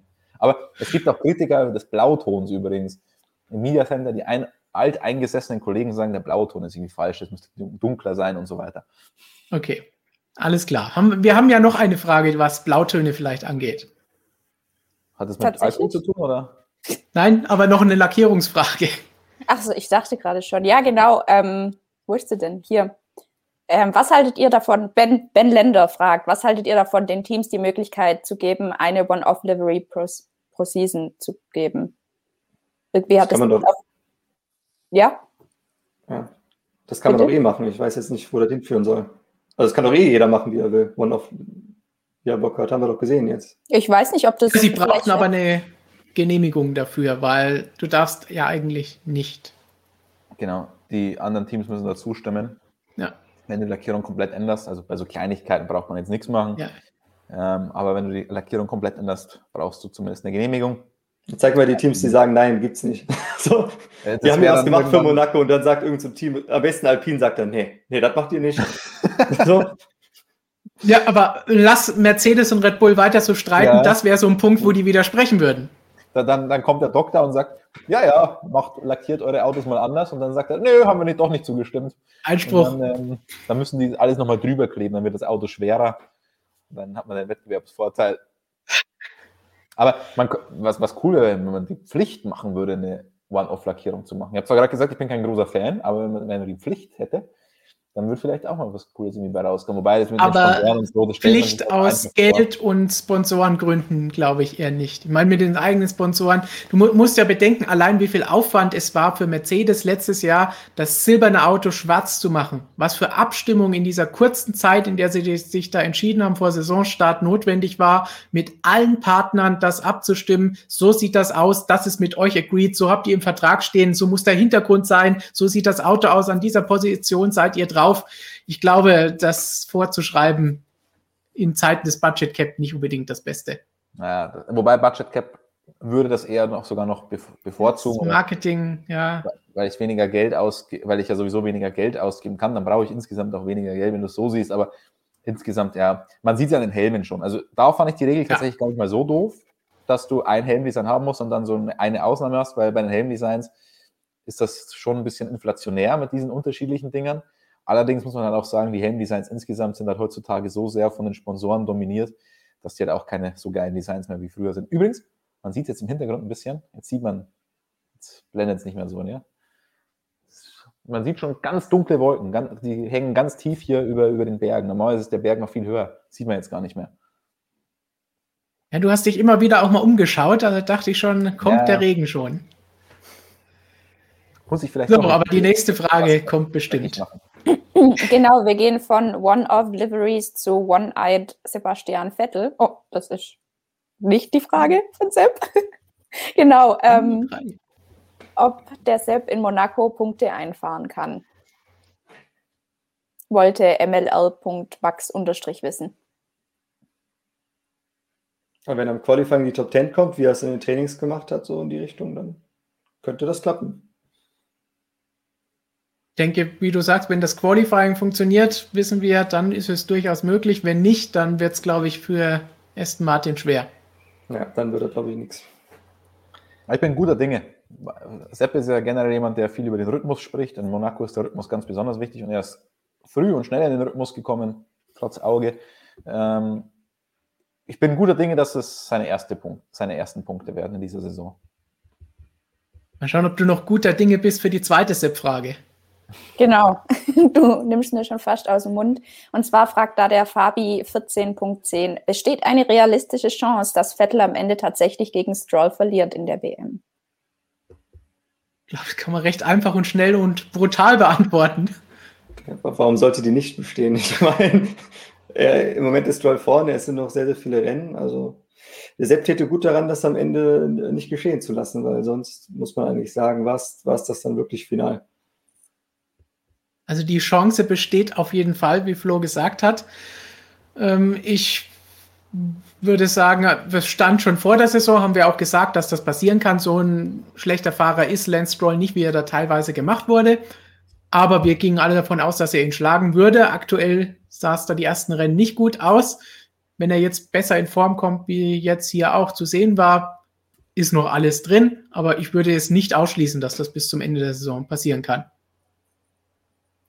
Und würde jetzt auch nicht sagen, wenn er verliert, dass das der Todesstoß für seine Karriere wäre, außer es sind irgendwie 50 Punkte Unterschied. Dann sind ja, schau mal. Lance Stroll hat noch nie gegen Teamkollegen internes Duell gewonnen. Selbst die Qualifying hat ihn erledigt.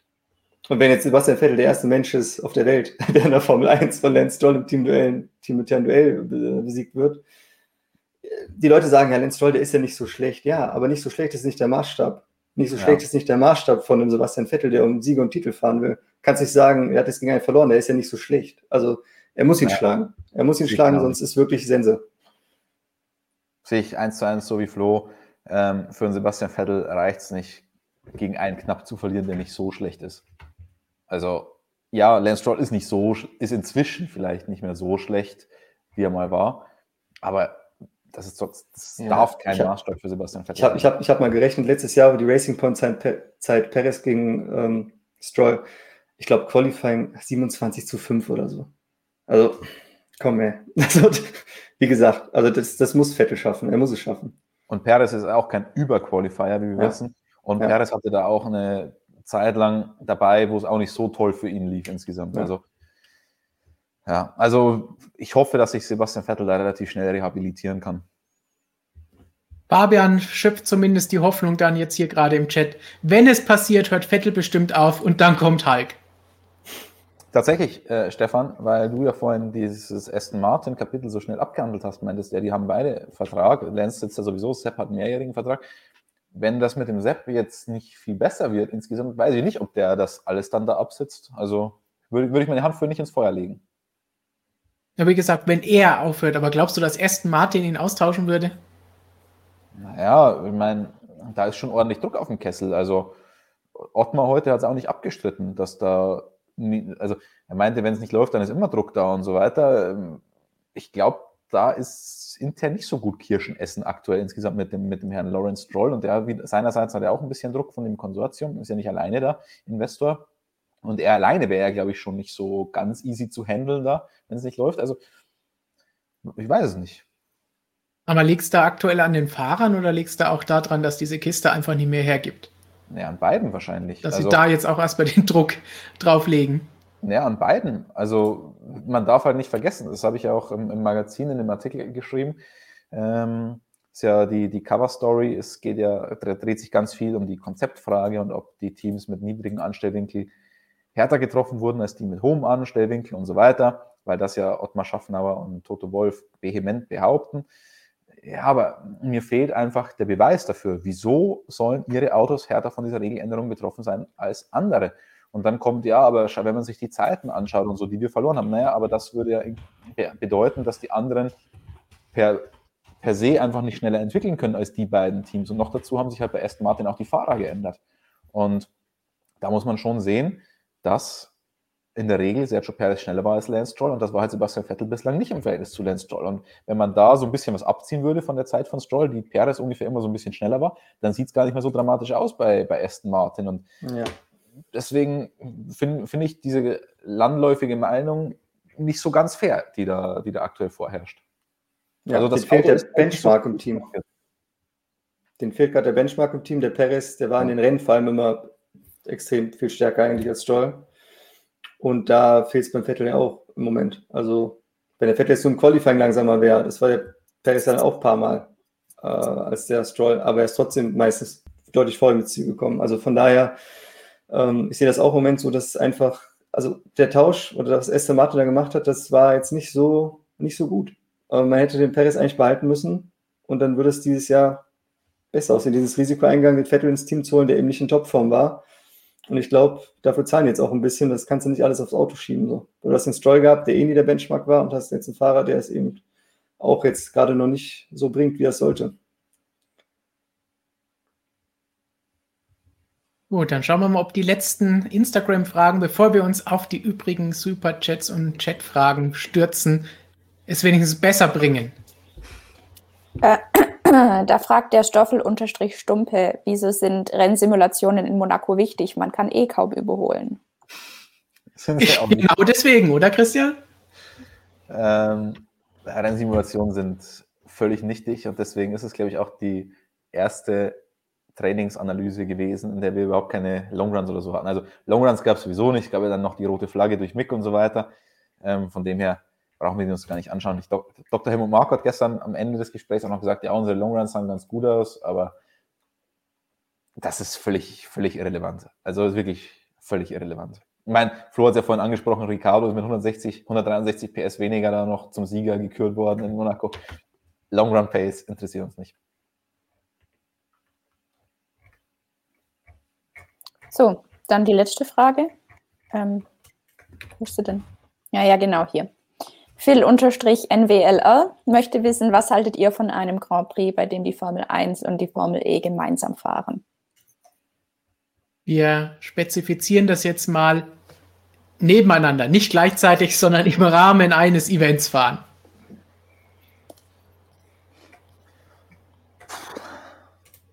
Dann muss ich sagen, organisatorisch ist wahrscheinlich nicht möglich, aber der Freitag Formel E, ein Tagesevent anstatt 2 Wochen vorher, fände ich eigentlich schon interessant. Was brauche ich im Porsche Supercup am Freitag, wenn ich dafür Formel E haben kann, wo ein bisschen noch Fahrer fahren, die man kennt und das Rennen auch richtig gut ist. Vielleicht hat die Formel 1 dann Angst, hey, hier passiert was in der Formel E, auch wenn es keiner wirklich als Sport anzieht, aber da ist mehr los als im Formel 1-Rennen. Weißt du, was der Scherz ist? Ein Kumpel von mir, der war bei der Formel E in Monaco, weil der da Taxifahrten mit diesem Mini Cooper durchgeführt hat. Also er durfte den dann erfahren, ne? Und der hat mir eine Sprachnachricht geschickt an dem Morgen, wo nichts zu hören war. Da habe ich gesagt, was willst du jetzt von mir? Der hatte gesagt, der Formel E fährt gerade. Ich so, du verarschst mich. Und das ist tatsächlich in der Stadt, ist gerade die Formel E gefahren, aber du hast es einfach nicht gehört. Also du könntest die Formel E vielleicht antreten lassen, das wird wahrscheinlich keiner mitkriegen. So. Und ich muss sagen, der Porsche Supercup, den wirst du in der Stadt schon hören, und der wird auch geilere Rennen haben. Also den sollte man nicht so abbügeln. Das ist eine tolle Rennserie, finde ich. Ja, wir haben uns gestern beschwert, dass die scheiß Porsches so laut sind, weil wir im Media Center die Media Sessions nicht mehr gehört haben, weil das sind die lautesten Autos, die da rumfahren. Wobei man fairerweise sagen muss, Flo, du hast gesagt, die Rennen sind gut. Die Rennen in Monaco sind auf dem Porsche Supercup ziemlich schlecht. Und nicht jetzt immer. Jetzt fahren Monaco-Rennen sind generell ziemlich schlecht. Also, und es gab auch schon geile Supercup-Rennen. Das ist schon... Also jetzt haben die auch noch den 992. Der ist ja nochmal eine Ecke größer. Und das macht sich halt in Monaco nochmal negativ bemerkbar. Also, wobei im freien Training ging es da so rund bei den Porsches, da war die ganze Zeit nur rot, und also da war ja die Hölle los. Wir hatten auf jeden Fall ziemlich viel Vergnügen im Media Center, als die gefahren sind. Ich weiß nicht, hat sich die Frage eigentlich speziell auf Monaco bezogen oder generell Formel E im Rahmen der Formel 1? Gigi? Generell würde ich jetzt mal sagen, also da stand nichts von Monaco speziell dran. Ich finde, in Monaco wäre das vielleicht für die Formel 1 tatsächlich ein bisschen blöd, weil da würden dann wirklich viele auf einmal sagen, ja, das war mega spannend und so weiter. Wenn du jetzt auf eine andere Rennstrecke gehst, dann würden alle sagen, boah, was ist das denn für ein Quatsch? Also als Formel 1 hätte ich die Formel E nicht gerne in Monaco.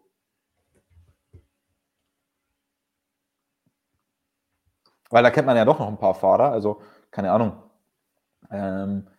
als ein Felipe Massa noch gefahren ist oder keine Ahnung, wie sie alle heißen, die ehemaligen Formel-1-Fahrer, da kennt man doch noch ein paar und dann wird es vielleicht vom einen oder anderen Fernsehsender übertragen und dann schauen das doch deutlich, ich meine, Formel E schaut ja am Ende niemand, muss man ehrlich sagen, im Fernsehen, wenn die dann im Rahmen der Formel 1 fahren und das noch ein großer Sender mal überträgt das Ganze und dann viele Leute zuschauen, auf einmal ist das Formel E dann wirklich spannender als die Formel 1 und in Monaco ist es halt zu 99,9% so, da wäre ich als Formel 1 nicht glücklich, also auf jeder anderen Strecke wäre es genau umgekehrt, aber in Monaco sieht halt dann die Formel E besser aus als die Formel 1.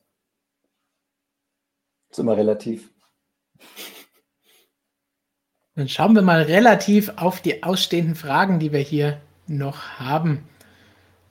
Unter anderem von Mac Volkmaßen kam weniger eine Frage, sondern ein Kommentar, dass er gerne ein Autogramm von Charles Leclerc und von dir, Christian, haben könnte. Ja, ich sag mal so, Charles Leclerc wird problematisch, weil wir fragen ja die Fahrer nicht nach Autogrammen und so weiter. Wir sind ja da zum Arbeiten. Wir tun zumindest so, als wären wir professionell. Von uns ist das kein so großes Problem. Wobei, wir werden ja jetzt inzwischen immer öfter so nach Autogrammkarten und sowas gefragt. Sowas gibt es aber leider nicht bei uns. Aber irgendwie wäre das schon möglich. Also ich hoffe, wir können auch immer mal wieder Fan treffen oder User treffen, Zuschauer, Leser treffen, wie auch immer man das jetzt nennen will. Haben wir ja schon öfter mal ganz spontan in Hockenheim, glaube ich, mal gemacht. War super, super cool, so viele von euch da zu sehen. Und ich hoffe, wenn diese ganze Scheiße mal vorbei ist, dann können wir das sehr exzessiv machen, weil die Community ist so stark gewachsen und da sind so coole Leute dabei, das werden wir schon alles nochmal nachholen. Ganz genau, das wurde leider jetzt ausgebremst im vergangenen Jahr und auch gerade heute erst wieder ein Kommentar bei einem anderen Video gelesen, wo danach gefragt wurde, kann man euch irgendwann mal wieder treffen, wenn denn das Ganze vorbei ist und auch Zuschauer bei den Rennen ermöglicht sind und zugelassen sind.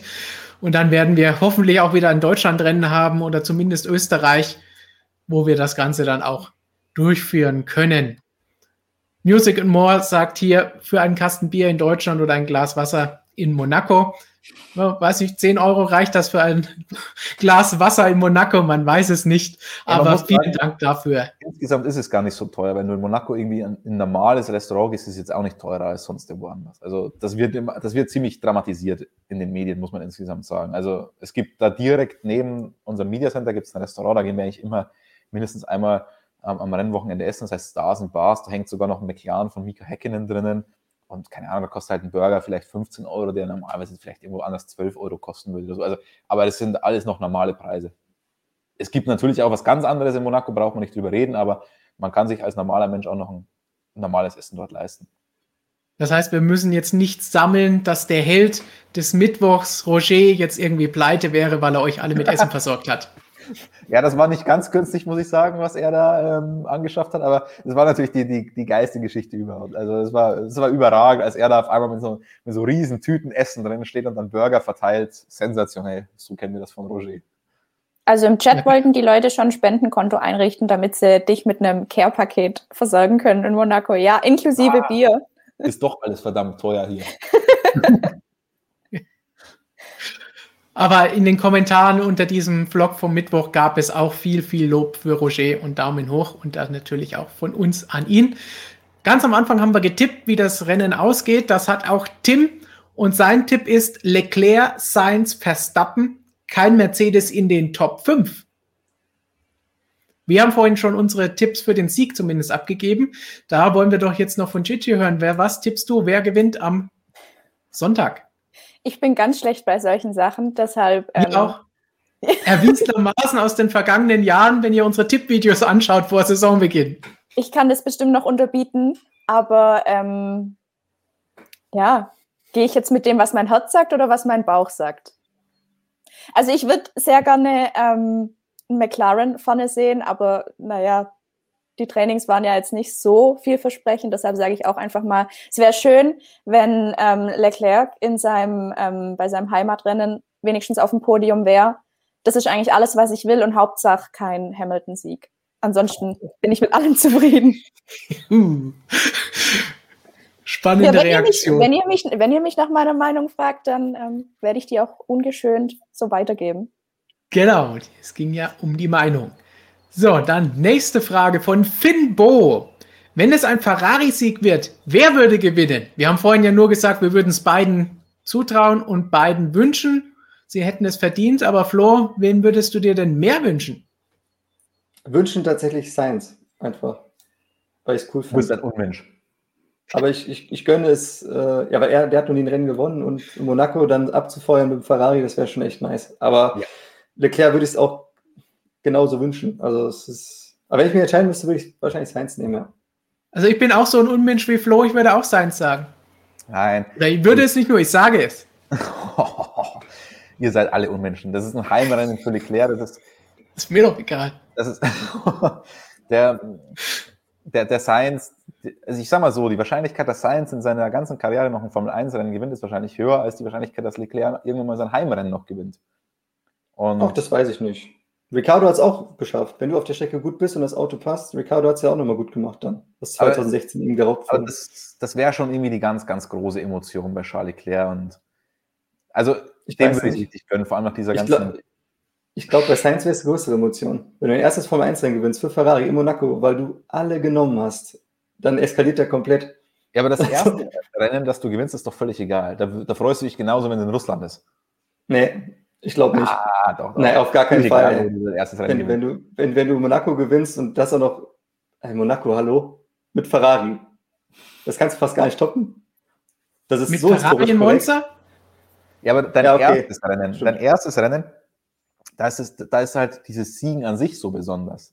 Ich glaube, Monaco-Sieg ist immer... Der Monaco-Zusatz meiner Meinung nach nicht so wichtig. Der Monaco-Sieg ist immer anders, weil das halt einfach wirklich das schwerste Rennen ist. Weil wenn du kannst ja woanders gewinnen in Sochi, du kannst ja auch dreimal verbremsen und unter Druck und so und kannst trotzdem noch gewinnen. So. Aber Monaco kannst das eben nicht. Monaco ist wirklich was Besonderes, einfach weil das die anspruchsvollste Strecke ist. Ja, aber und für manche Fahrer... natürlich wie Leclerc, aber auch zum Beispiel Valtteri Bottas hat es jetzt gesagt, hey, ich wohne hier schon seit Jahren, das ist mein Heimrennen, ich laufe hier jeden Tag rum. Da sagt dann auch, hey, wenn ich mir ein Rennen aussuchen könnte, was ich noch nicht gewonnen habe, dann möchte ich Monaco gewinnen und nicht nur, weil es jetzt das nächste Rennen ist. Aber du musst dich doch auch steigern können. Ich meine, dein erstes Rennen, das ist ja egal, wo du das gewinnst. Das ist sowas Besonderes, so einen Grand Prix-Sieg einzufahren, da freust du dich immer brutal. Und dann kannst du ja danach immer noch den Monaco Grand Prix gewinnen und der ist immer noch was krass Besonderes. Und deswegen das erste Rennen in Monaco, dann hättest du die zwei Sachen in einem, dann freust du dich über diesen zweiten Grand Prix nicht mehr ganz so. Deswegen finde ich es viel besser, wenn du deinen ersten irgendwo anders holst und dann vielleicht irgendwann später noch in Monaco gewinnst. Hast du zweimal eine Riesenfreude. Zweimal ich sag so, den ersten Sieg in Monaco kann nicht verkehrt sein. Also, es wird sich niemand drüber beschweren. Es kann nicht falsch sein, also... So, dann schauen wir weiter. Ferrari gleich beim Thema. Knut Abraham, das ist das, was wir vorhin schon direkt live beantwortet haben. LB, erneut aus der Schweiz, Grüße und danke für die Unterstützung. Mal eine Frage. Hamilton als Nachfolger von Toto Wolff, ja, nein. Ich denke, da können wir gesammelt Nein sagen. Ich sehe ihn nicht als Teamchef. Ich sehe ihn nicht als den nächsten Fernando Alonso, der als Teamchef da mitwirkt oder gar die Geschäfte des Teams als CEO lenkt. Also das sehe ich bei Lewis jetzt nicht. Vor allen Dingen hat er doch ganz andere Interessen und Dinge, um die er sich dann kümmern will. Ich weiß nicht, ob der in der Formel 1 weiter abhängen will, wenn er einmal fertig ist. Der wird vielleicht, wie heißen diese Beauftragten in den Unternehmen inzwischen? Gleichstellungsbeauftragter? Genau, Gleichstellungsbeauftragter, sowas. Sowas könnte ich mir bei Lewis Hamilton dann ganz gut vorstellen, aber Teamchef irgendwie nicht. Ne, da sind wir uns, denke ich, einig. Tommy Eisman 88, hallo Tommy. Wie gut stehen die Chancen, dass Australien im November stattfindet? Die sind derzeit sehr streng mit der Anreise. Christian, hast du das schon gebucht? Nein, tatsächlich nicht. Also ich habe ja auch vor der Saison gesagt, ich glaube nicht daran, dass dieses Australien-Rennen stattfinden wird. Ich bleibe dabei. Ich kann es mir schlecht vorstellen und ich wünsche es mir ehrlich gesagt auch irgendwie, dass es nicht stattfindet, weil der Rennkalender hinten raus ist eine Frechheit meiner Meinung nach. Und ich finde es auch eine Frechheit, dass du jetzt, wenn dann mal ein Grand Prix ausfällt, unter den aktuellen Umständen, dass du dann den Kalender noch verschieben musst, dass du bestehende Grand Prix, die ganz normal stattfinden könnten, verschiebst, damit du da noch irgendwie ein Rennen reinzwängen kannst. Ja. Finde ich nicht okay. Für viele Leute, die in Frankreich da schon Tickets gekauft haben, die alles gebucht haben und so, ist das ja wirklich frech, muss ich sagen. Also tut mir auch echt leid für die. Und deswegen habe ich da relativ wenig Verständnis für die Formel 1 und Natürlich sind da kommerzielle Aspekte entscheidend am Ende, aber da geht es auch mehr um die Formel 1 als um die Teams, weil die Teams profitieren davon gar nicht so sehr. Und deswegen finde ich das nicht so toll und hoffe, dass wir am Ende der Saison nicht aus dem letzten Loch pfeifen werden, weil das wird nochmal richtig, richtig, richtig krass anstrengend, wenn die Europasaison vorbei ist und die wird schon nicht so ganz ohne. Also ich liebe Australien, dieses Rennen über alles, es ist absoluter Hammer, aber in diesem Jahr muss ich sagen, in Anbetracht des Rennkalenders bin ich fast dafür, dass wir da nicht fahren. Das ist ja auch das Spannende, bringt uns wieder zurück zu unserem legendären Tippspiel, weil vor Saisonbeginn haben wir dieses Jahr natürlich getippt, wie viele Rennen werden stattfinden. Und da haben wir hier im Stream über unsere Tipps diskutiert und da hast du noch gesagt, ja, ich glaube nicht, dass es 23 werden, weil irgendwas wird auf jeden Fall abgesagt werden und ich glaube nicht, dass es einen Ersatz dafür geben wird. Und genau das hat die Formel 1 jetzt trotzdem gemacht.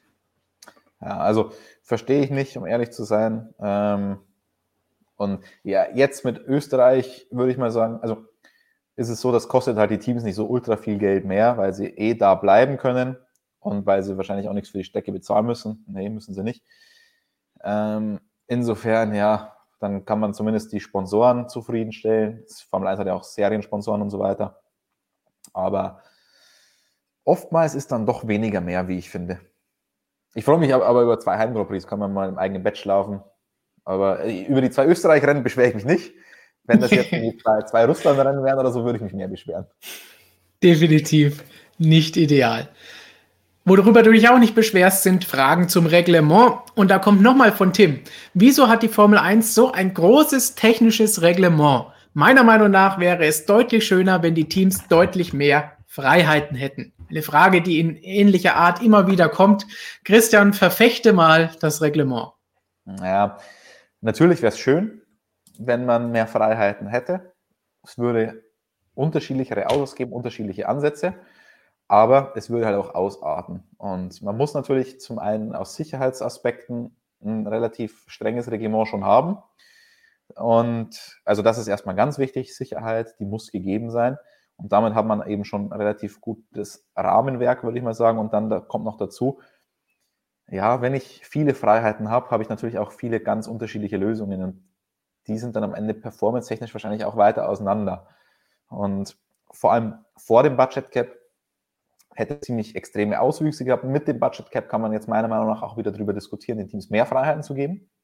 Aber dann hat man auf der anderen Seite die Formel 1, die versucht jetzt dieses Reglement so zu schreiben, dass gute Rennautos bei rauskommen. Das heißt, dass sie gut gegeneinander racen können.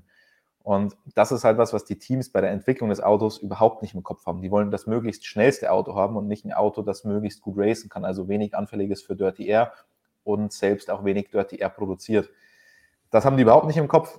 Und dann haben wir vielleicht ein relativ weit auseinandergezogenes Feld, weil die auf unterschiedliche Lösungen kommen, die unterschiedlich schnell sind.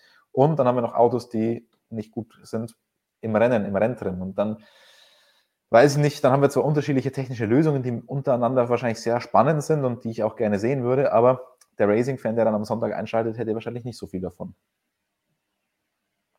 Jetzt haben wir unseren Formel-2-Gott Steini nicht mit dabei. Ich hoffe, Flo, du bist für Formel-2-Fragen gewappnet, denn wir haben gleich 2 davon. Man kann es versuchen. Dann versuchen wir es mal mit der ersten. Von der reale Gönner. Und er fragt, warum zur Hölle fährt einer wie Deletta in der Formel 2? Die Antwort steckt im Usernamen. Ist ja ganz einfach. Er ist der Gönner, also er hat einen Gönner, er hat Geld und deswegen fährt er da. Das ist, die Formel 2 ist ja keine Leistungsgesellschaft. Also für manche vielleicht schon. Für die Red Bull Junioren, Ferrari Junioren, die da halt mit Leistungen einsteigen. Aber die anderen halt eben nicht. Die haben halt das Geld und fahren. Perfekt beantwortet. Mal schauen, ob das jetzt mit der zweiten Frage der Schwierigkeitsgrad von Tim nochmal gesteigert wird. Wer ist für euch aktuell der talentierteste Fahrer der Formel 2? Für mich ist es Purcher. Er ist ja Sauber Junior und ist damit auch indirekt Ferrari Junior. Ob die Rechnung aufgeht, bin ich mir nicht so sicher. Also letztes Jahr hätte ich noch Schwarzmann gesagt, aber der enttäuscht mich dieses Jahr ganz schön, muss ich ganz ehrlich sagen. Also da hätte ich mehr erwartet. Der ist irgendwie von der Rolle. Weil der ist eigentlich sehr fähig. Der war letztes Jahr super losgelegt, aber ja, das ist im Moment, das ist schwierig. Also der verbaut sich gerade seine Formel 1-Karriere, wenn man ehrlich ist. Das ist sehr problematisch. So, nächste Frage. Vielleicht wieder was für Christian. MaxPower fragt etwas nach Reifen. Was passiert mit den Reifen, die nicht benutzt werden und die gebraucht sind? Was genau machen die Teams oder Pirelli damit? Die Teams geben es erstmal an Pirelli zurück, weil die sich alles greifen, was nicht nied- und nagelfest ist. Das sind schließlich ihre Reifen, auch wenn wir keinen Reifen-Zweikampf mehr haben, wie früher noch in den guten alten Zeiten mit 800 Reifentests zwischen den Rennen. Aber was passiert danach? Jetzt bitte alle Liebhaber des schwarzen Goldes weghören. Die Reifen, die einmal aufgezogen waren, also die Slicks zumindest, auf Felgen, die werden, auch wenn sie komplett neu waren, die werden zerschreddert.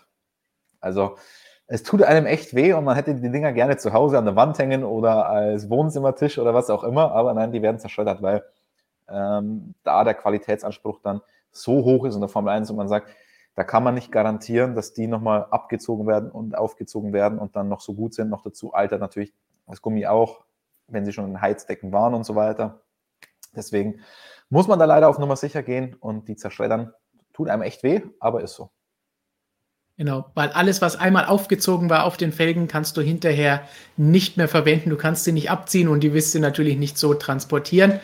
Und tja, hinterher ist dann wie ein guter Horrorfilm, sie werden zerschreddert und ich glaube hinterher auch noch verbrannt. In Großbritannien gibt es da Anlagen, wo sie von Pirelli gesammelt und hingebracht werden.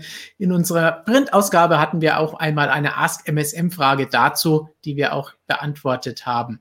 Aber also nichts die Regen für Reifen. Die Reifen, die müssen tatsächlich nicht zerschreddert werden. Die können nochmal hergenommen werden, weil das wäre halt brutal, weil die werden in der Regel wirklich nicht genutzt. Aber glücklicherweise kann da noch ein bisschen was recycelt werden. Und Grund ist natürlich, dass sie die ganzen Reifen natürlich auch so nicht einfach durch die Gegend transportieren wollen zusätzlich. Dann, wir haben eben schön über Sebastian Vettel schon diskutiert. Gibt noch 2 Fragen zu Sebastian Vettel. Von Maldo. Fun Fact, Vettel hat immer noch die letzte Ferrari-Pole, das letzte Ferrari-Podium und den letzten Ferrari-Sieg inne. Wohlgemerkt, noch. Das könnte sich vielleicht am Sonntag oder vielleicht schon morgen mit der Pole ändern. Hat er echt die letzte Pole? Wo hat er die denn geholt? Müssten wir jetzt nochmal nachprüfen. 2019 Singapur war ja Leclerc, das war schon relativ spät in dem Jahr. War der noch in Suzuka? Du meinst da, wo er 5 Sekunden vor der Ampel losgefahren ist? Das war das von der Pole? Wo er sich nicht besonders lange über die Pole freuen konnte. Das kann vielleicht sein. Ich glaube, die letzte Pole von ihm war auf jeden Fall 2019 Suzuka. Singapur. Nee, Singapur war Leclerc. Aber Japan war Vettel. Aber wenn Japan nach Singapur war, dann stimmt das. Ja, das war das Sonntagsqualifying, wo er sich... Ach nee, ich habe auf Sieg geklickt. Wo er sich nicht besonders lange über die Pole freuen konnte. Und im Rennen genau, Kanada und Japan waren 2019 die beiden Pole Positions. Hm. Aber ich bin generell der Meinung, Sebastian Vettel wird insgesamt unterschätzt und er ist nach wie vor dritterfolgreichster Fahrer der Ferrari-Historie. Ja. Will ich nochmal wiederholen. Und seine Ferrari-Zeit war nicht so schlecht wie das Ende. Also nicht unterschätzen den guten Mann. Insgesamt. Das kannst du jetzt gleich mit der nächsten Frage beweisen, denn die von Agar heißt, was ist in den folgenden Jahren noch für Vettel drin? Ich sage, er hat seinen Zenit überschritten. Man darf ihn historisch gesehen nicht unterschätzen. Ja. Er hat leider seinen Zenit überschritten. Ich glaube, also Flo und ich sind uns da relativ einig. Und allzu viel, glaube ich, ist da nicht mehr drin für ihn. Sehe ich auch so. Aber wie gesagt, wie Christian schon sagt, historisch betrachtet, du kannst auch nicht sagen, warum Michael Schumacher, dieser 7-malige Weltmeister war, der war bei Mercedes, das war ja alles gar nichts. Das eine hatte mit dem anderen nichts mehr zu tun. So eine Karriere oder auch die Leistungsfähigkeit von einem Sportler, die ist ja nicht statisch. Es gibt keinen guten und schlechten Rennfahrer. Also es gibt jemanden, wie wir jetzt auch bei Alonso sehen, der ist für mich im Moment nicht so motiviert, wie er es selbst bei McLaren zum Schluss war, wirklich immer angegast hat, jedes Wochenende, jede Session. Und er ist wiedergekommen und ich sehe den Alonso gerade nicht so. Und wenn du ein Zenit überschritten hast oder wenn da irgendwo sich was mental, Rennsport ist halt wirklich nur, so wie vieler Leistungssport, also gerade Automobilsport, wirklich Kopfsache und die mentale Verfassung, der Sepp ist halt nicht mehr der Sepp von 2012 oder so. Aber deswegen kann man jetzt nicht sagen, der Vettel, der gehört ja eigentlich statistisch gar nicht dahin, wo er jetzt steht in der Formel 1, nur weil er jetzt nicht mehr der Vettel ist, der damals diese Erfolge eingefahren hat. Also das muss man wirklich voneinander trennen, auch verstehen, dass, wie gesagt, das nicht statisch ist und sich die Form von so einem Sportler eben auch ändert. Form von einem Sportler dieses Jahr bislang war gut und dass es Mick Schumacher Zeugsis fragt, wird Mick irgendwann um die WM kämpfen können? Das ist natürlich jetzt schon sehr weit in die Zukunft hineingeschaut. Aktuell sind wir erstmal froh, dass er seine ersten paar Rennen fährt und da bislang gut ausgesehen hat. Jetzt müssen wir mal schauen, wie es den Rest dieses Wochenendes aussieht, weil da war ja immerhin jetzt mit Licht erleuchtet, Flo, war ja immerhin Mazepin besser für den Donnerstag. Ja.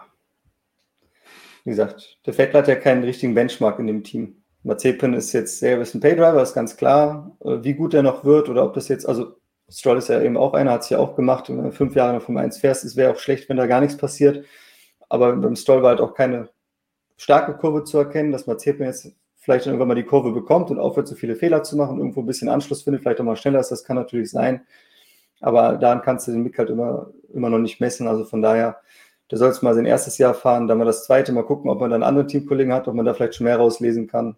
Und dann wird sich das über lange Zeit erst zeigen. So, was sich auch zeigen wird, Christian, von Music & More gibt es noch die Möglichkeit, dass wir eventuell doch ein Sprint-Qualifying in Österreich sehen werden. Oder ist das fix, dass es dort nicht kommt? 3-mal soll es das ja dieses Jahr geben. Jetzt fahren wir 2-mal auf der gleichen Strecke. Da gab es ja durchaus Stimmen, die gesagt haben, wäre es dann nicht sinnvoll, bei einem was anderes zu machen? Etwas, was wir vor der letzten Saison schon gesagt haben. Ja, und ich hoffe es tatsächlich, dass die Formel 1 sich das noch relativ kurzfristig überlegt und sagt, okay, wir machen es in Österreich. Weil als diese Sprintrennen dann irgendwann mal beschlossen wurden, da war halt noch nicht klar, dass man diese 2 Rennen in Österreich hat. Man hat ja 2 Rennen, wenn ich das richtig im Kopf habe, schon fix announced, also bekannt gegeben, wo ein Sprintrennen stattfinden soll. Das dritte ist, also ich glaube, Sao Paulo wurde noch nicht offiziell bekannt gegeben. Nein, wurde nur so kolportiert. Genau, ist eigentlich klar, dass es da stattfinden wird, aber wurde noch nicht bekannt gegeben. Aber meiner Meinung nach muss man jetzt auf jeden Fall umdenken und sagen, wir machen das in Österreich oder wir machen halt dann einfach 4 Rennwochenenden, diese Sprint-Qualifyings. Aber man muss es meiner Meinung nach wirklich unbedingt in Österreich machen. Nicht, weil ich Österreich sonst langweilig finde, aber es ist einfach ein perfektes Labor in dem Fall. Also natürlich... 2 Rennwochenenden hintereinander laufen nicht immer identisch ab, das haben wir auch letztes Jahr gelernt. Also da gibt es so viele Variablen, die so ein Rennwochenende ändern können. Das ist nicht immer 1:1 das Gleiche, das ist klar, aber trotzdem sind das die besten Bedingungen, die man hätte, um zu sehen, welche Auswirkungen hat so ein anderes Wochenendformat. Also ich hoffe wirklich, dass wir das in Österreich sehen werden. Es ist, also ich wüsste nicht, dass es aktuell aktiv diskutiert wird. Ich höre zumindest noch nichts, aber ich hoffe es. Und ich werde es vielleicht auch mal anstoßen. Genau, stoß da mal ein bisschen, dass die Leute, die du nicht treffen darfst, weil du sie nicht treffen darfst, mit Abstand, aber stoß sie mal so aus der Entfernung an. Ich nehme vielleicht so ein Blasrohr mit und dann Social Distance. Ja, wobei Blasrohr ist dann auch wieder mit den... Nee, ist auch nicht schlecht. Dann lieber so eine Zwistel. Schreib ihnen eine WhatsApp. WhatsApp oder eine Zwistel. Zwistel ist lustiger. Eine Frage, Toto haben wir heute schon oft erwähnt.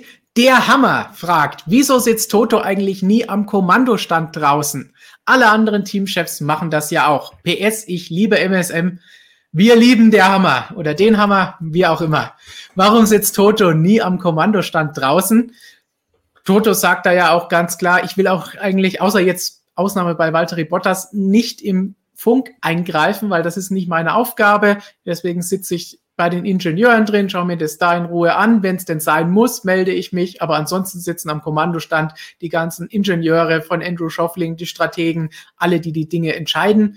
Und ich will da eigentlich gar nichts machen, weil ich mir nichts mit zu tun habe. Denke, ein Teamchef, der sich mal nicht in diesem Fall zu super wichtig nimmt. Aber am Ende, wenn er irgendwas sagen will, macht das ja. Und bei Valtteri Bottas, wenn der Teamorder-Sache ist, dann heißt es im Zweifel im letzten auch, hallo, bitte hier Toto und jetzt machen. Und andererseits bei Valtteri Bottas hat er zuletzt gescherzt, vielleicht ist es ganz besser, wenn ich nicht eingreife und Bottas versuche anzufeuern, weil das ging dann beim, was war das in Imola, nicht richtig in die Richtung, die er sich das vorgestellt hat. Nächste Frage von 4, Max Power. Warum gibt es in der Formel 1 nicht den Umweg wie in der MotoGP, um Strafen zu geben, nicht die 5-Sekunden-Strafe? Jetzt müsst ihr mir bitte helfen und sagen, was diese Frage bedeutet. Das ist der Long Lap Penalty. Fast. Ja, also ähnlich. der Long Lap Penalty, dass eben auf der Strecke ein Bereich markiert wird, wo du Zeit verlierst, durch den du fahren musst, wodurch du dann halt bestraft wirst. So. Aber das bist du Formel 1 anscheinend noch nicht durchgelungen. Ich glaube, in der Formel 1 wäre es, glaube ich, auch ein bisschen Fehlerplatz. Weil, keine Ahnung, die Motorräder, die nehmen halt auch weniger Platz weg und so. Und wenn die mal außen eine Kurve fahren müssen, verlieren halt wirklich extrem viel Zeit. Formel 1 hat um so viel Downforce, das hat dann teilweise wahrscheinlich gar nicht mal. Ich weiß nicht, also der Eingriff wäre mir, glaube ich, in so ein schnelles Rennen irgendwie zu absurd. Wenn einfach einem sagst, fahr mal in der Kurve raus in den Dreck oder so. Ja, man muss dazu auch sagen, dass es ja in der Formel 1 zum Beispiel diese 5-Sekunden-Strafen gibt, die man halt im Normalfall beim Boxenstopp absitzen kann. Das gibt's ja, diese Möglichkeit gibt es in der MotoGP ja nicht, da gibt es keine Boxenstopps. Okay, wenn es jetzt spät kommt in der Formel 1, dann gibt es ja keine Boxenstopps mehr, dann wird es halt auf die Rennzeit addiert. Wobei ich finde es nicht so verkehrt. Also, wobei man da natürlich dann in der Formel 1 auch wieder ein ganz anderes Sicherheitsdenken hat als in der MotoGP, was ein bisschen absurd ist, weil das generell ja viel gefährlicher ist. Aber ich weiß nicht, möglicherweise ist es dann auch, weil du dann die Joker-Lap oder Long-Lap-Penalty oder was auch immer absitzen musst, dann hast du einen anderen Bremspunkt, dann wird es halt da vielleicht wieder gefährlich. Also ich glaube, da ist die Formel 1 ein bisschen zu vorsichtig, wobei ich insgesamt nicht so verkehrt finde. Irgendwie finde ich es schöner, wenn du es so machen musst, als wenn du dann irgendwie 5 Sekunden sinnlos in der Box stehst oder am Ende auf die Rennzeit addierst. An sich finde ich sportlich schöner. Max Music & More hat die schöne Idee, es in Hockenheim zu machen, wenn sie die Strecke nicht abgerissen hätten, weil dann fährst du normalerweise den Grand Prix-Kurs und dann einmal die lange Strecke. Ja, aber dann hast du ein bisschen mehr als 5 Sekunden verloren. Ja, aktuell müsste Carlos Sainz da seinen Vater fragen, ob der ihm sein Auto dafür leihen könnte. Ja, durch den Wald über Holz und Stein. So, und die nächste Frage, nochmal von Music & More. Ich glaube nicht, dass ein freies Reglement unterschiedliche Autos bringt. Es wird ein bestes Auto geben und das bauen alle nach. Sorry, Christian. Ja, muss man sagen, ist tatsächlich ein berechtigter Einwand und wird langfristig auch so sein. Langfristig aber nur, weil ursprünglich weiß natürlich der eine nicht, was der andere macht und es muss sich auch mal herauskristallisieren, was dann tatsächlich die schnellste Lösung ist. Man sieht, ich finde bei den Nasen wunderbar. Erst jetzt ist die Formel 1 soweit, dass fast alle auf die Mercedes-Lösung aufgesprungen sind mit dieser schmalen Nase. In der Vergangenheit gab es da noch unterschiedliche Lösungen. Es hat ganz schön lange gedauert. Oder bei den Motoren. Turbo und Kompressor gesplittet. Mercedes. Honda hat es dann nachgemacht. Ferrari und Renault aktuell noch nicht. Und auch da kann es sein, dass das alles mal zusammen converged. Aber es braucht ein bisschen. Aber prinzipiell bin ich da auch deiner Meinung und deswegen bin ich zum Beispiel beim Motorenreglement, da wird ja auch immer diskutiert, ist das Motorenreglement auch zu eng gefasst? Da gibt es ja kaum mehr Möglichkeiten, konzeptionell andere Sachen anders zu machen, eben außer Turbo und Kompressor zu splitten und die MGUH in der Mitte zu machen oder alles auf eine Seite.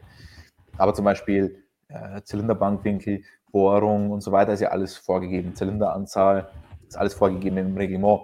Da kann man aber sagen, naja, am Ende setzt sich halt eine Lösung durch und dann gehen alle auf die und dann bis dahin wird viel Geld verbraten. Ja, das ist eine Philosophiefrage, aber insgesamt, wie man es macht, macht man es verkehrt, kann man sagen. Wie schon auch ein großer Philosoph sagte, Flo muss jetzt schon ein bisschen schmunzeln. Ja, das hat halt wie man als Mann macht man es verkehrt. Das ist wichtig. Aber ich bin da schon auch dabei, wobei man muss auch im Straßenverkehr schauen. Da gibt es ja auch unterschiedliche Lösungen. Ja, inzwischen setzt sich auch dann ganz klar der Turbomotor durch, aber trotzdem gibt es noch ein paar unterschiedliche Lösungen. Also technisch fände ich es trotzdem interessant, wenn es mehr unterschiedliche Lösungen gäbe. Sportlich gesehen ist es wahrscheinlich so besser. Und einen haben wir noch von Music & More. Christian, würdest du uns einen Einblick geben, wie ein Rennwochenende bei dir abläuft, von der Planung bis zum Ende? Dann wirst du wahrscheinlich nicht mehr rechtzeitig losfahren können, um morgen beim Training da zu sein. Wir hatten ja auch unseren Kanalmitgliedern schon besprochen, dass Blick hinter die Kulissen, wie funktioniert unser Magazin, unsere Videos, ein Rennwochenende bei uns in der Redaktion an der Rennstrecke, dass es dafür noch einzelne Sachen gibt. Das haben wir versprochen, nachdem wir die 100.000 Abonnenten hier geknackt haben. Deswegen, da gibt es nochmal ausführlich, könnt ihr auch gerne alle jetzt schon Fragen stellen, #AskMSM, ausführlich eine Erklärung dazu. Aber vielleicht kannst du kurz erklären, was denn dieses Wochenende noch ansteht bevor wir hier komplett mit der Planung anfangen, wo du deine Hotels raussuchst? Also erstmal, das Bier ist schon fast wieder leer. Also ich habe jetzt tatsächlich ein Problem, weil das nächste Restaurant ist ein bisschen weg und ich habe noch nicht zu Abend gegessen. Und jetzt habe ich aber schon Bier getrunken, jetzt kann ich nicht mehr mit dem Auto fahren. Also da habe ich schon mal falsch geplant. Das ist jetzt schon mal ein kleines Problem. Taktischer Fehler. Taktischer Fehler, ja. Man könnte meinen, ich könnte Ferrari-Stratege sein in der Vergangenheit. Aber ja, prinzipiell, also der Schnelldurchlauf ist so: Stefan und meine Wenigkeit legen immer mal fest, welche Rennen wir vor Ort besetzen. Ein paar lassen wir auch aus, ein paar wenige, die logistisch schlecht reinpassen für uns, auch mit Printterminen und so weiter, müssen wir auch immer schauen, wann das Ganze geschrieben werden will, damit nicht Jonas alles machen muss. Da muss man festlegen, also ein paar Rennen muss man dann rauslassen, logistisch gesehen. Dann, wenn die Rennen feststehen, die wir machen, alles buchen. Was heißt alles buchen? Manche Sachen kann man schon frühzeitig buchen, Hotels empfehlen sich ganz besonders früh zu buchen. Mit Flügen kann man oftmals noch warten, vor allem die kann man dann auch schlecht stornieren. In der aktuellen Phase gibt es viele Airlines, die das dann aber trotzdem erlauben, aber da muss man immer schauen, was bietet sich da an. Deswegen sind mir immer am liebsten die Rennen, wo man mit dem Auto hinfahren kann, da braucht man nicht so viel buchen, da braucht man weder Flug noch Mietwagen buchen, da fährt man einfach los, egal wann das ist, setzt sich ins Auto rein und fertig. Ja, aber das ist teilweise schon 3/4 Jahr oder manchmal schon ein Jahr im Voraus sind die Sachen schon gebucht. Also für Spa, da bin ich zum Beispiel immer im gleichen Hotel, da brauche ich eigentlich gar nicht reservieren, da ruft mich dann der Hotelier selbst an und dann ist alles ein Selbstläufer. Bei manchen Sachen in der aktuellen Zeit ist es so, dass ich manchmal erst 3 Tage davor was buche oder was, wie auch immer. Mittwoch, Anreisetage in der Regel, außer bei Rennen, die relativ nah sind, da reicht es dann manchmal am Donnerstag in der Früh um 5 in der Früh loszudüsen oder wann auch immer.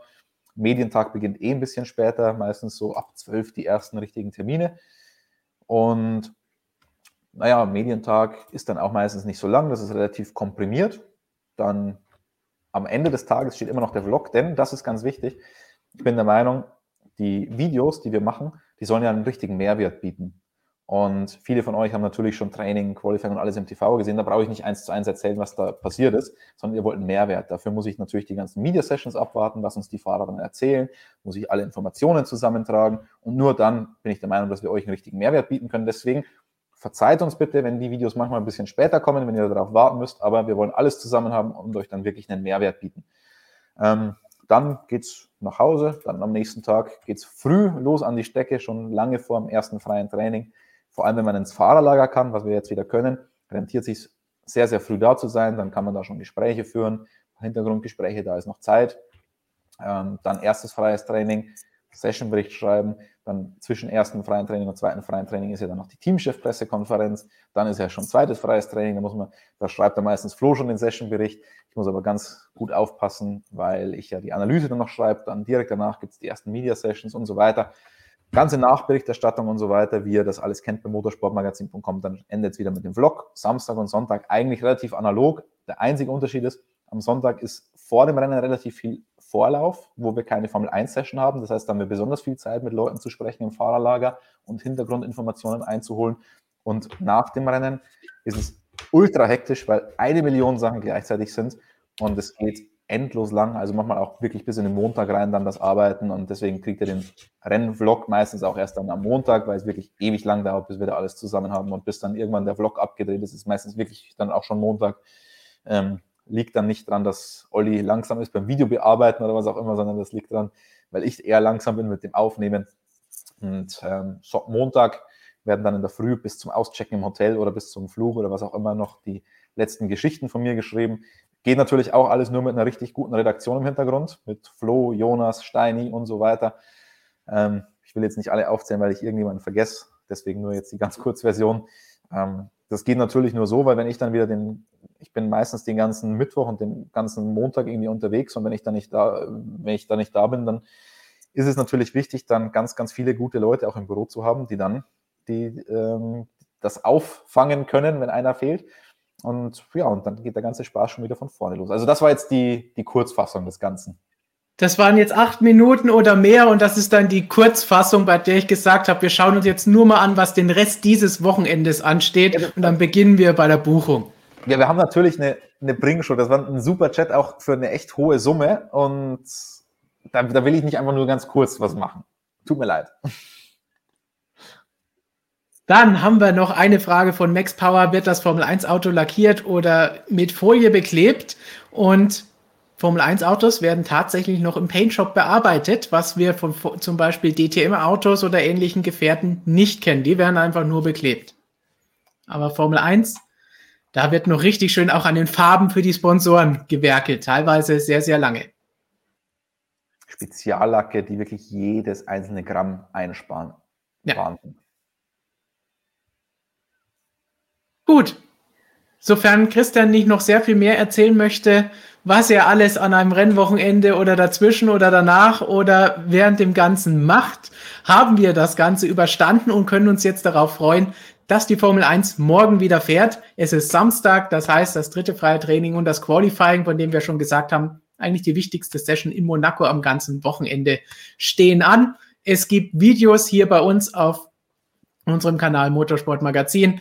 Jeden Abend oder am nächsten Morgen, wie Christian eben gesagt hat, einen Vlog, vielleicht im regnerischen Monaco. Wir können dann nochmal hinten zum Fenster bei Christian rausschauen. Samstag vom Qualifying und dann auch Sonntagabend bzw. Montag vom Rennen mit allen wichtigen Dingen, die passiert sind. Auf unserem Schwesterkanal Motorsport Magazin Motorrad gibt es auch ein Video von Markus, der heute nicht hier mit dabei war, von einigen auch im Chat vermisst wurde. Und von ihm gibt es da Infos zu Honda und was bei ihnen los ist. Wie sind sie in die Krise gekommen und wie kommen sie da vielleicht wieder raus? Sonntag ganz speziell für alle, die gesagt haben, hey, MSM Live am Freitag zwischen den Sessions hat mir gefallen. Sonntag kommen wir wieder. Überraschung. Und dann wollen wir natürlich am Abend, bis der Vlog dann am nächsten Tag von Christian kommt, schon mal einen ersten Blick auf das werfen, was passiert ist in einem hoffentlich spannenden, vielleicht chaotischen Grand Prix im Fürstentum durch die Straßen von Monte Carlo. Was gibt es auf der Webseite zu beachten, Christian Floh? Inwiefern jetzt?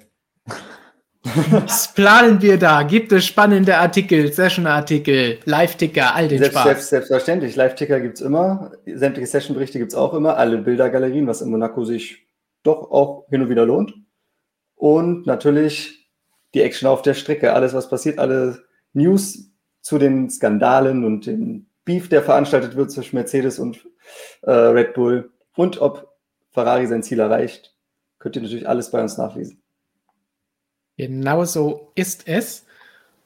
Und natürlich gibt es auch auf Social Media noch spannende Dinge, die Lukas und Gigi geplant haben. Ganz genau. Heute Abend zum Beispiel Premiere eines neuen Formats. Ihr könnt es euch schon mal in den Kalender eintragen. Obwohl, nee, 20 Uhr reicht wahrscheinlich nicht, aber haltet die Augen offen. Ich bin gespannt, was ihr dazu sagt. Wir haben uns was Neues einfallen lassen und auch das Wochenende über seid ihr natürlich immer top versorgt, top informiert mit uns beiden. Lukas, der momentan der Grüße schickt von irgendwie, was weiß ich, wie vielen Metern über der Türkei. Zumindest war er vor einer Stunde noch über der Türkei. Der ist jetzt wahrscheinlich schon wieder weiter. Genau, wir sind dafür da. Wäre zu hoffen. Und dann können wir sagen, das war die 13. Ausgabe von MSM Live in diesem Jahr. Fun Fact, nächste Woche stürmt dann wahrscheinlich Fernando Alonso hier unseren Stream und wird sicherstellen, dass seine WM-Chancen für dieses Jahr auch weiterhin bestehen bleiben. Und ansonsten können wir uns freuen, wie es an diesem Wochenende in Monaco weitergeht. Und damit sagen wir auf Wiedersehen, bis zum nächsten Mal. Ciao, ciao. Ciao.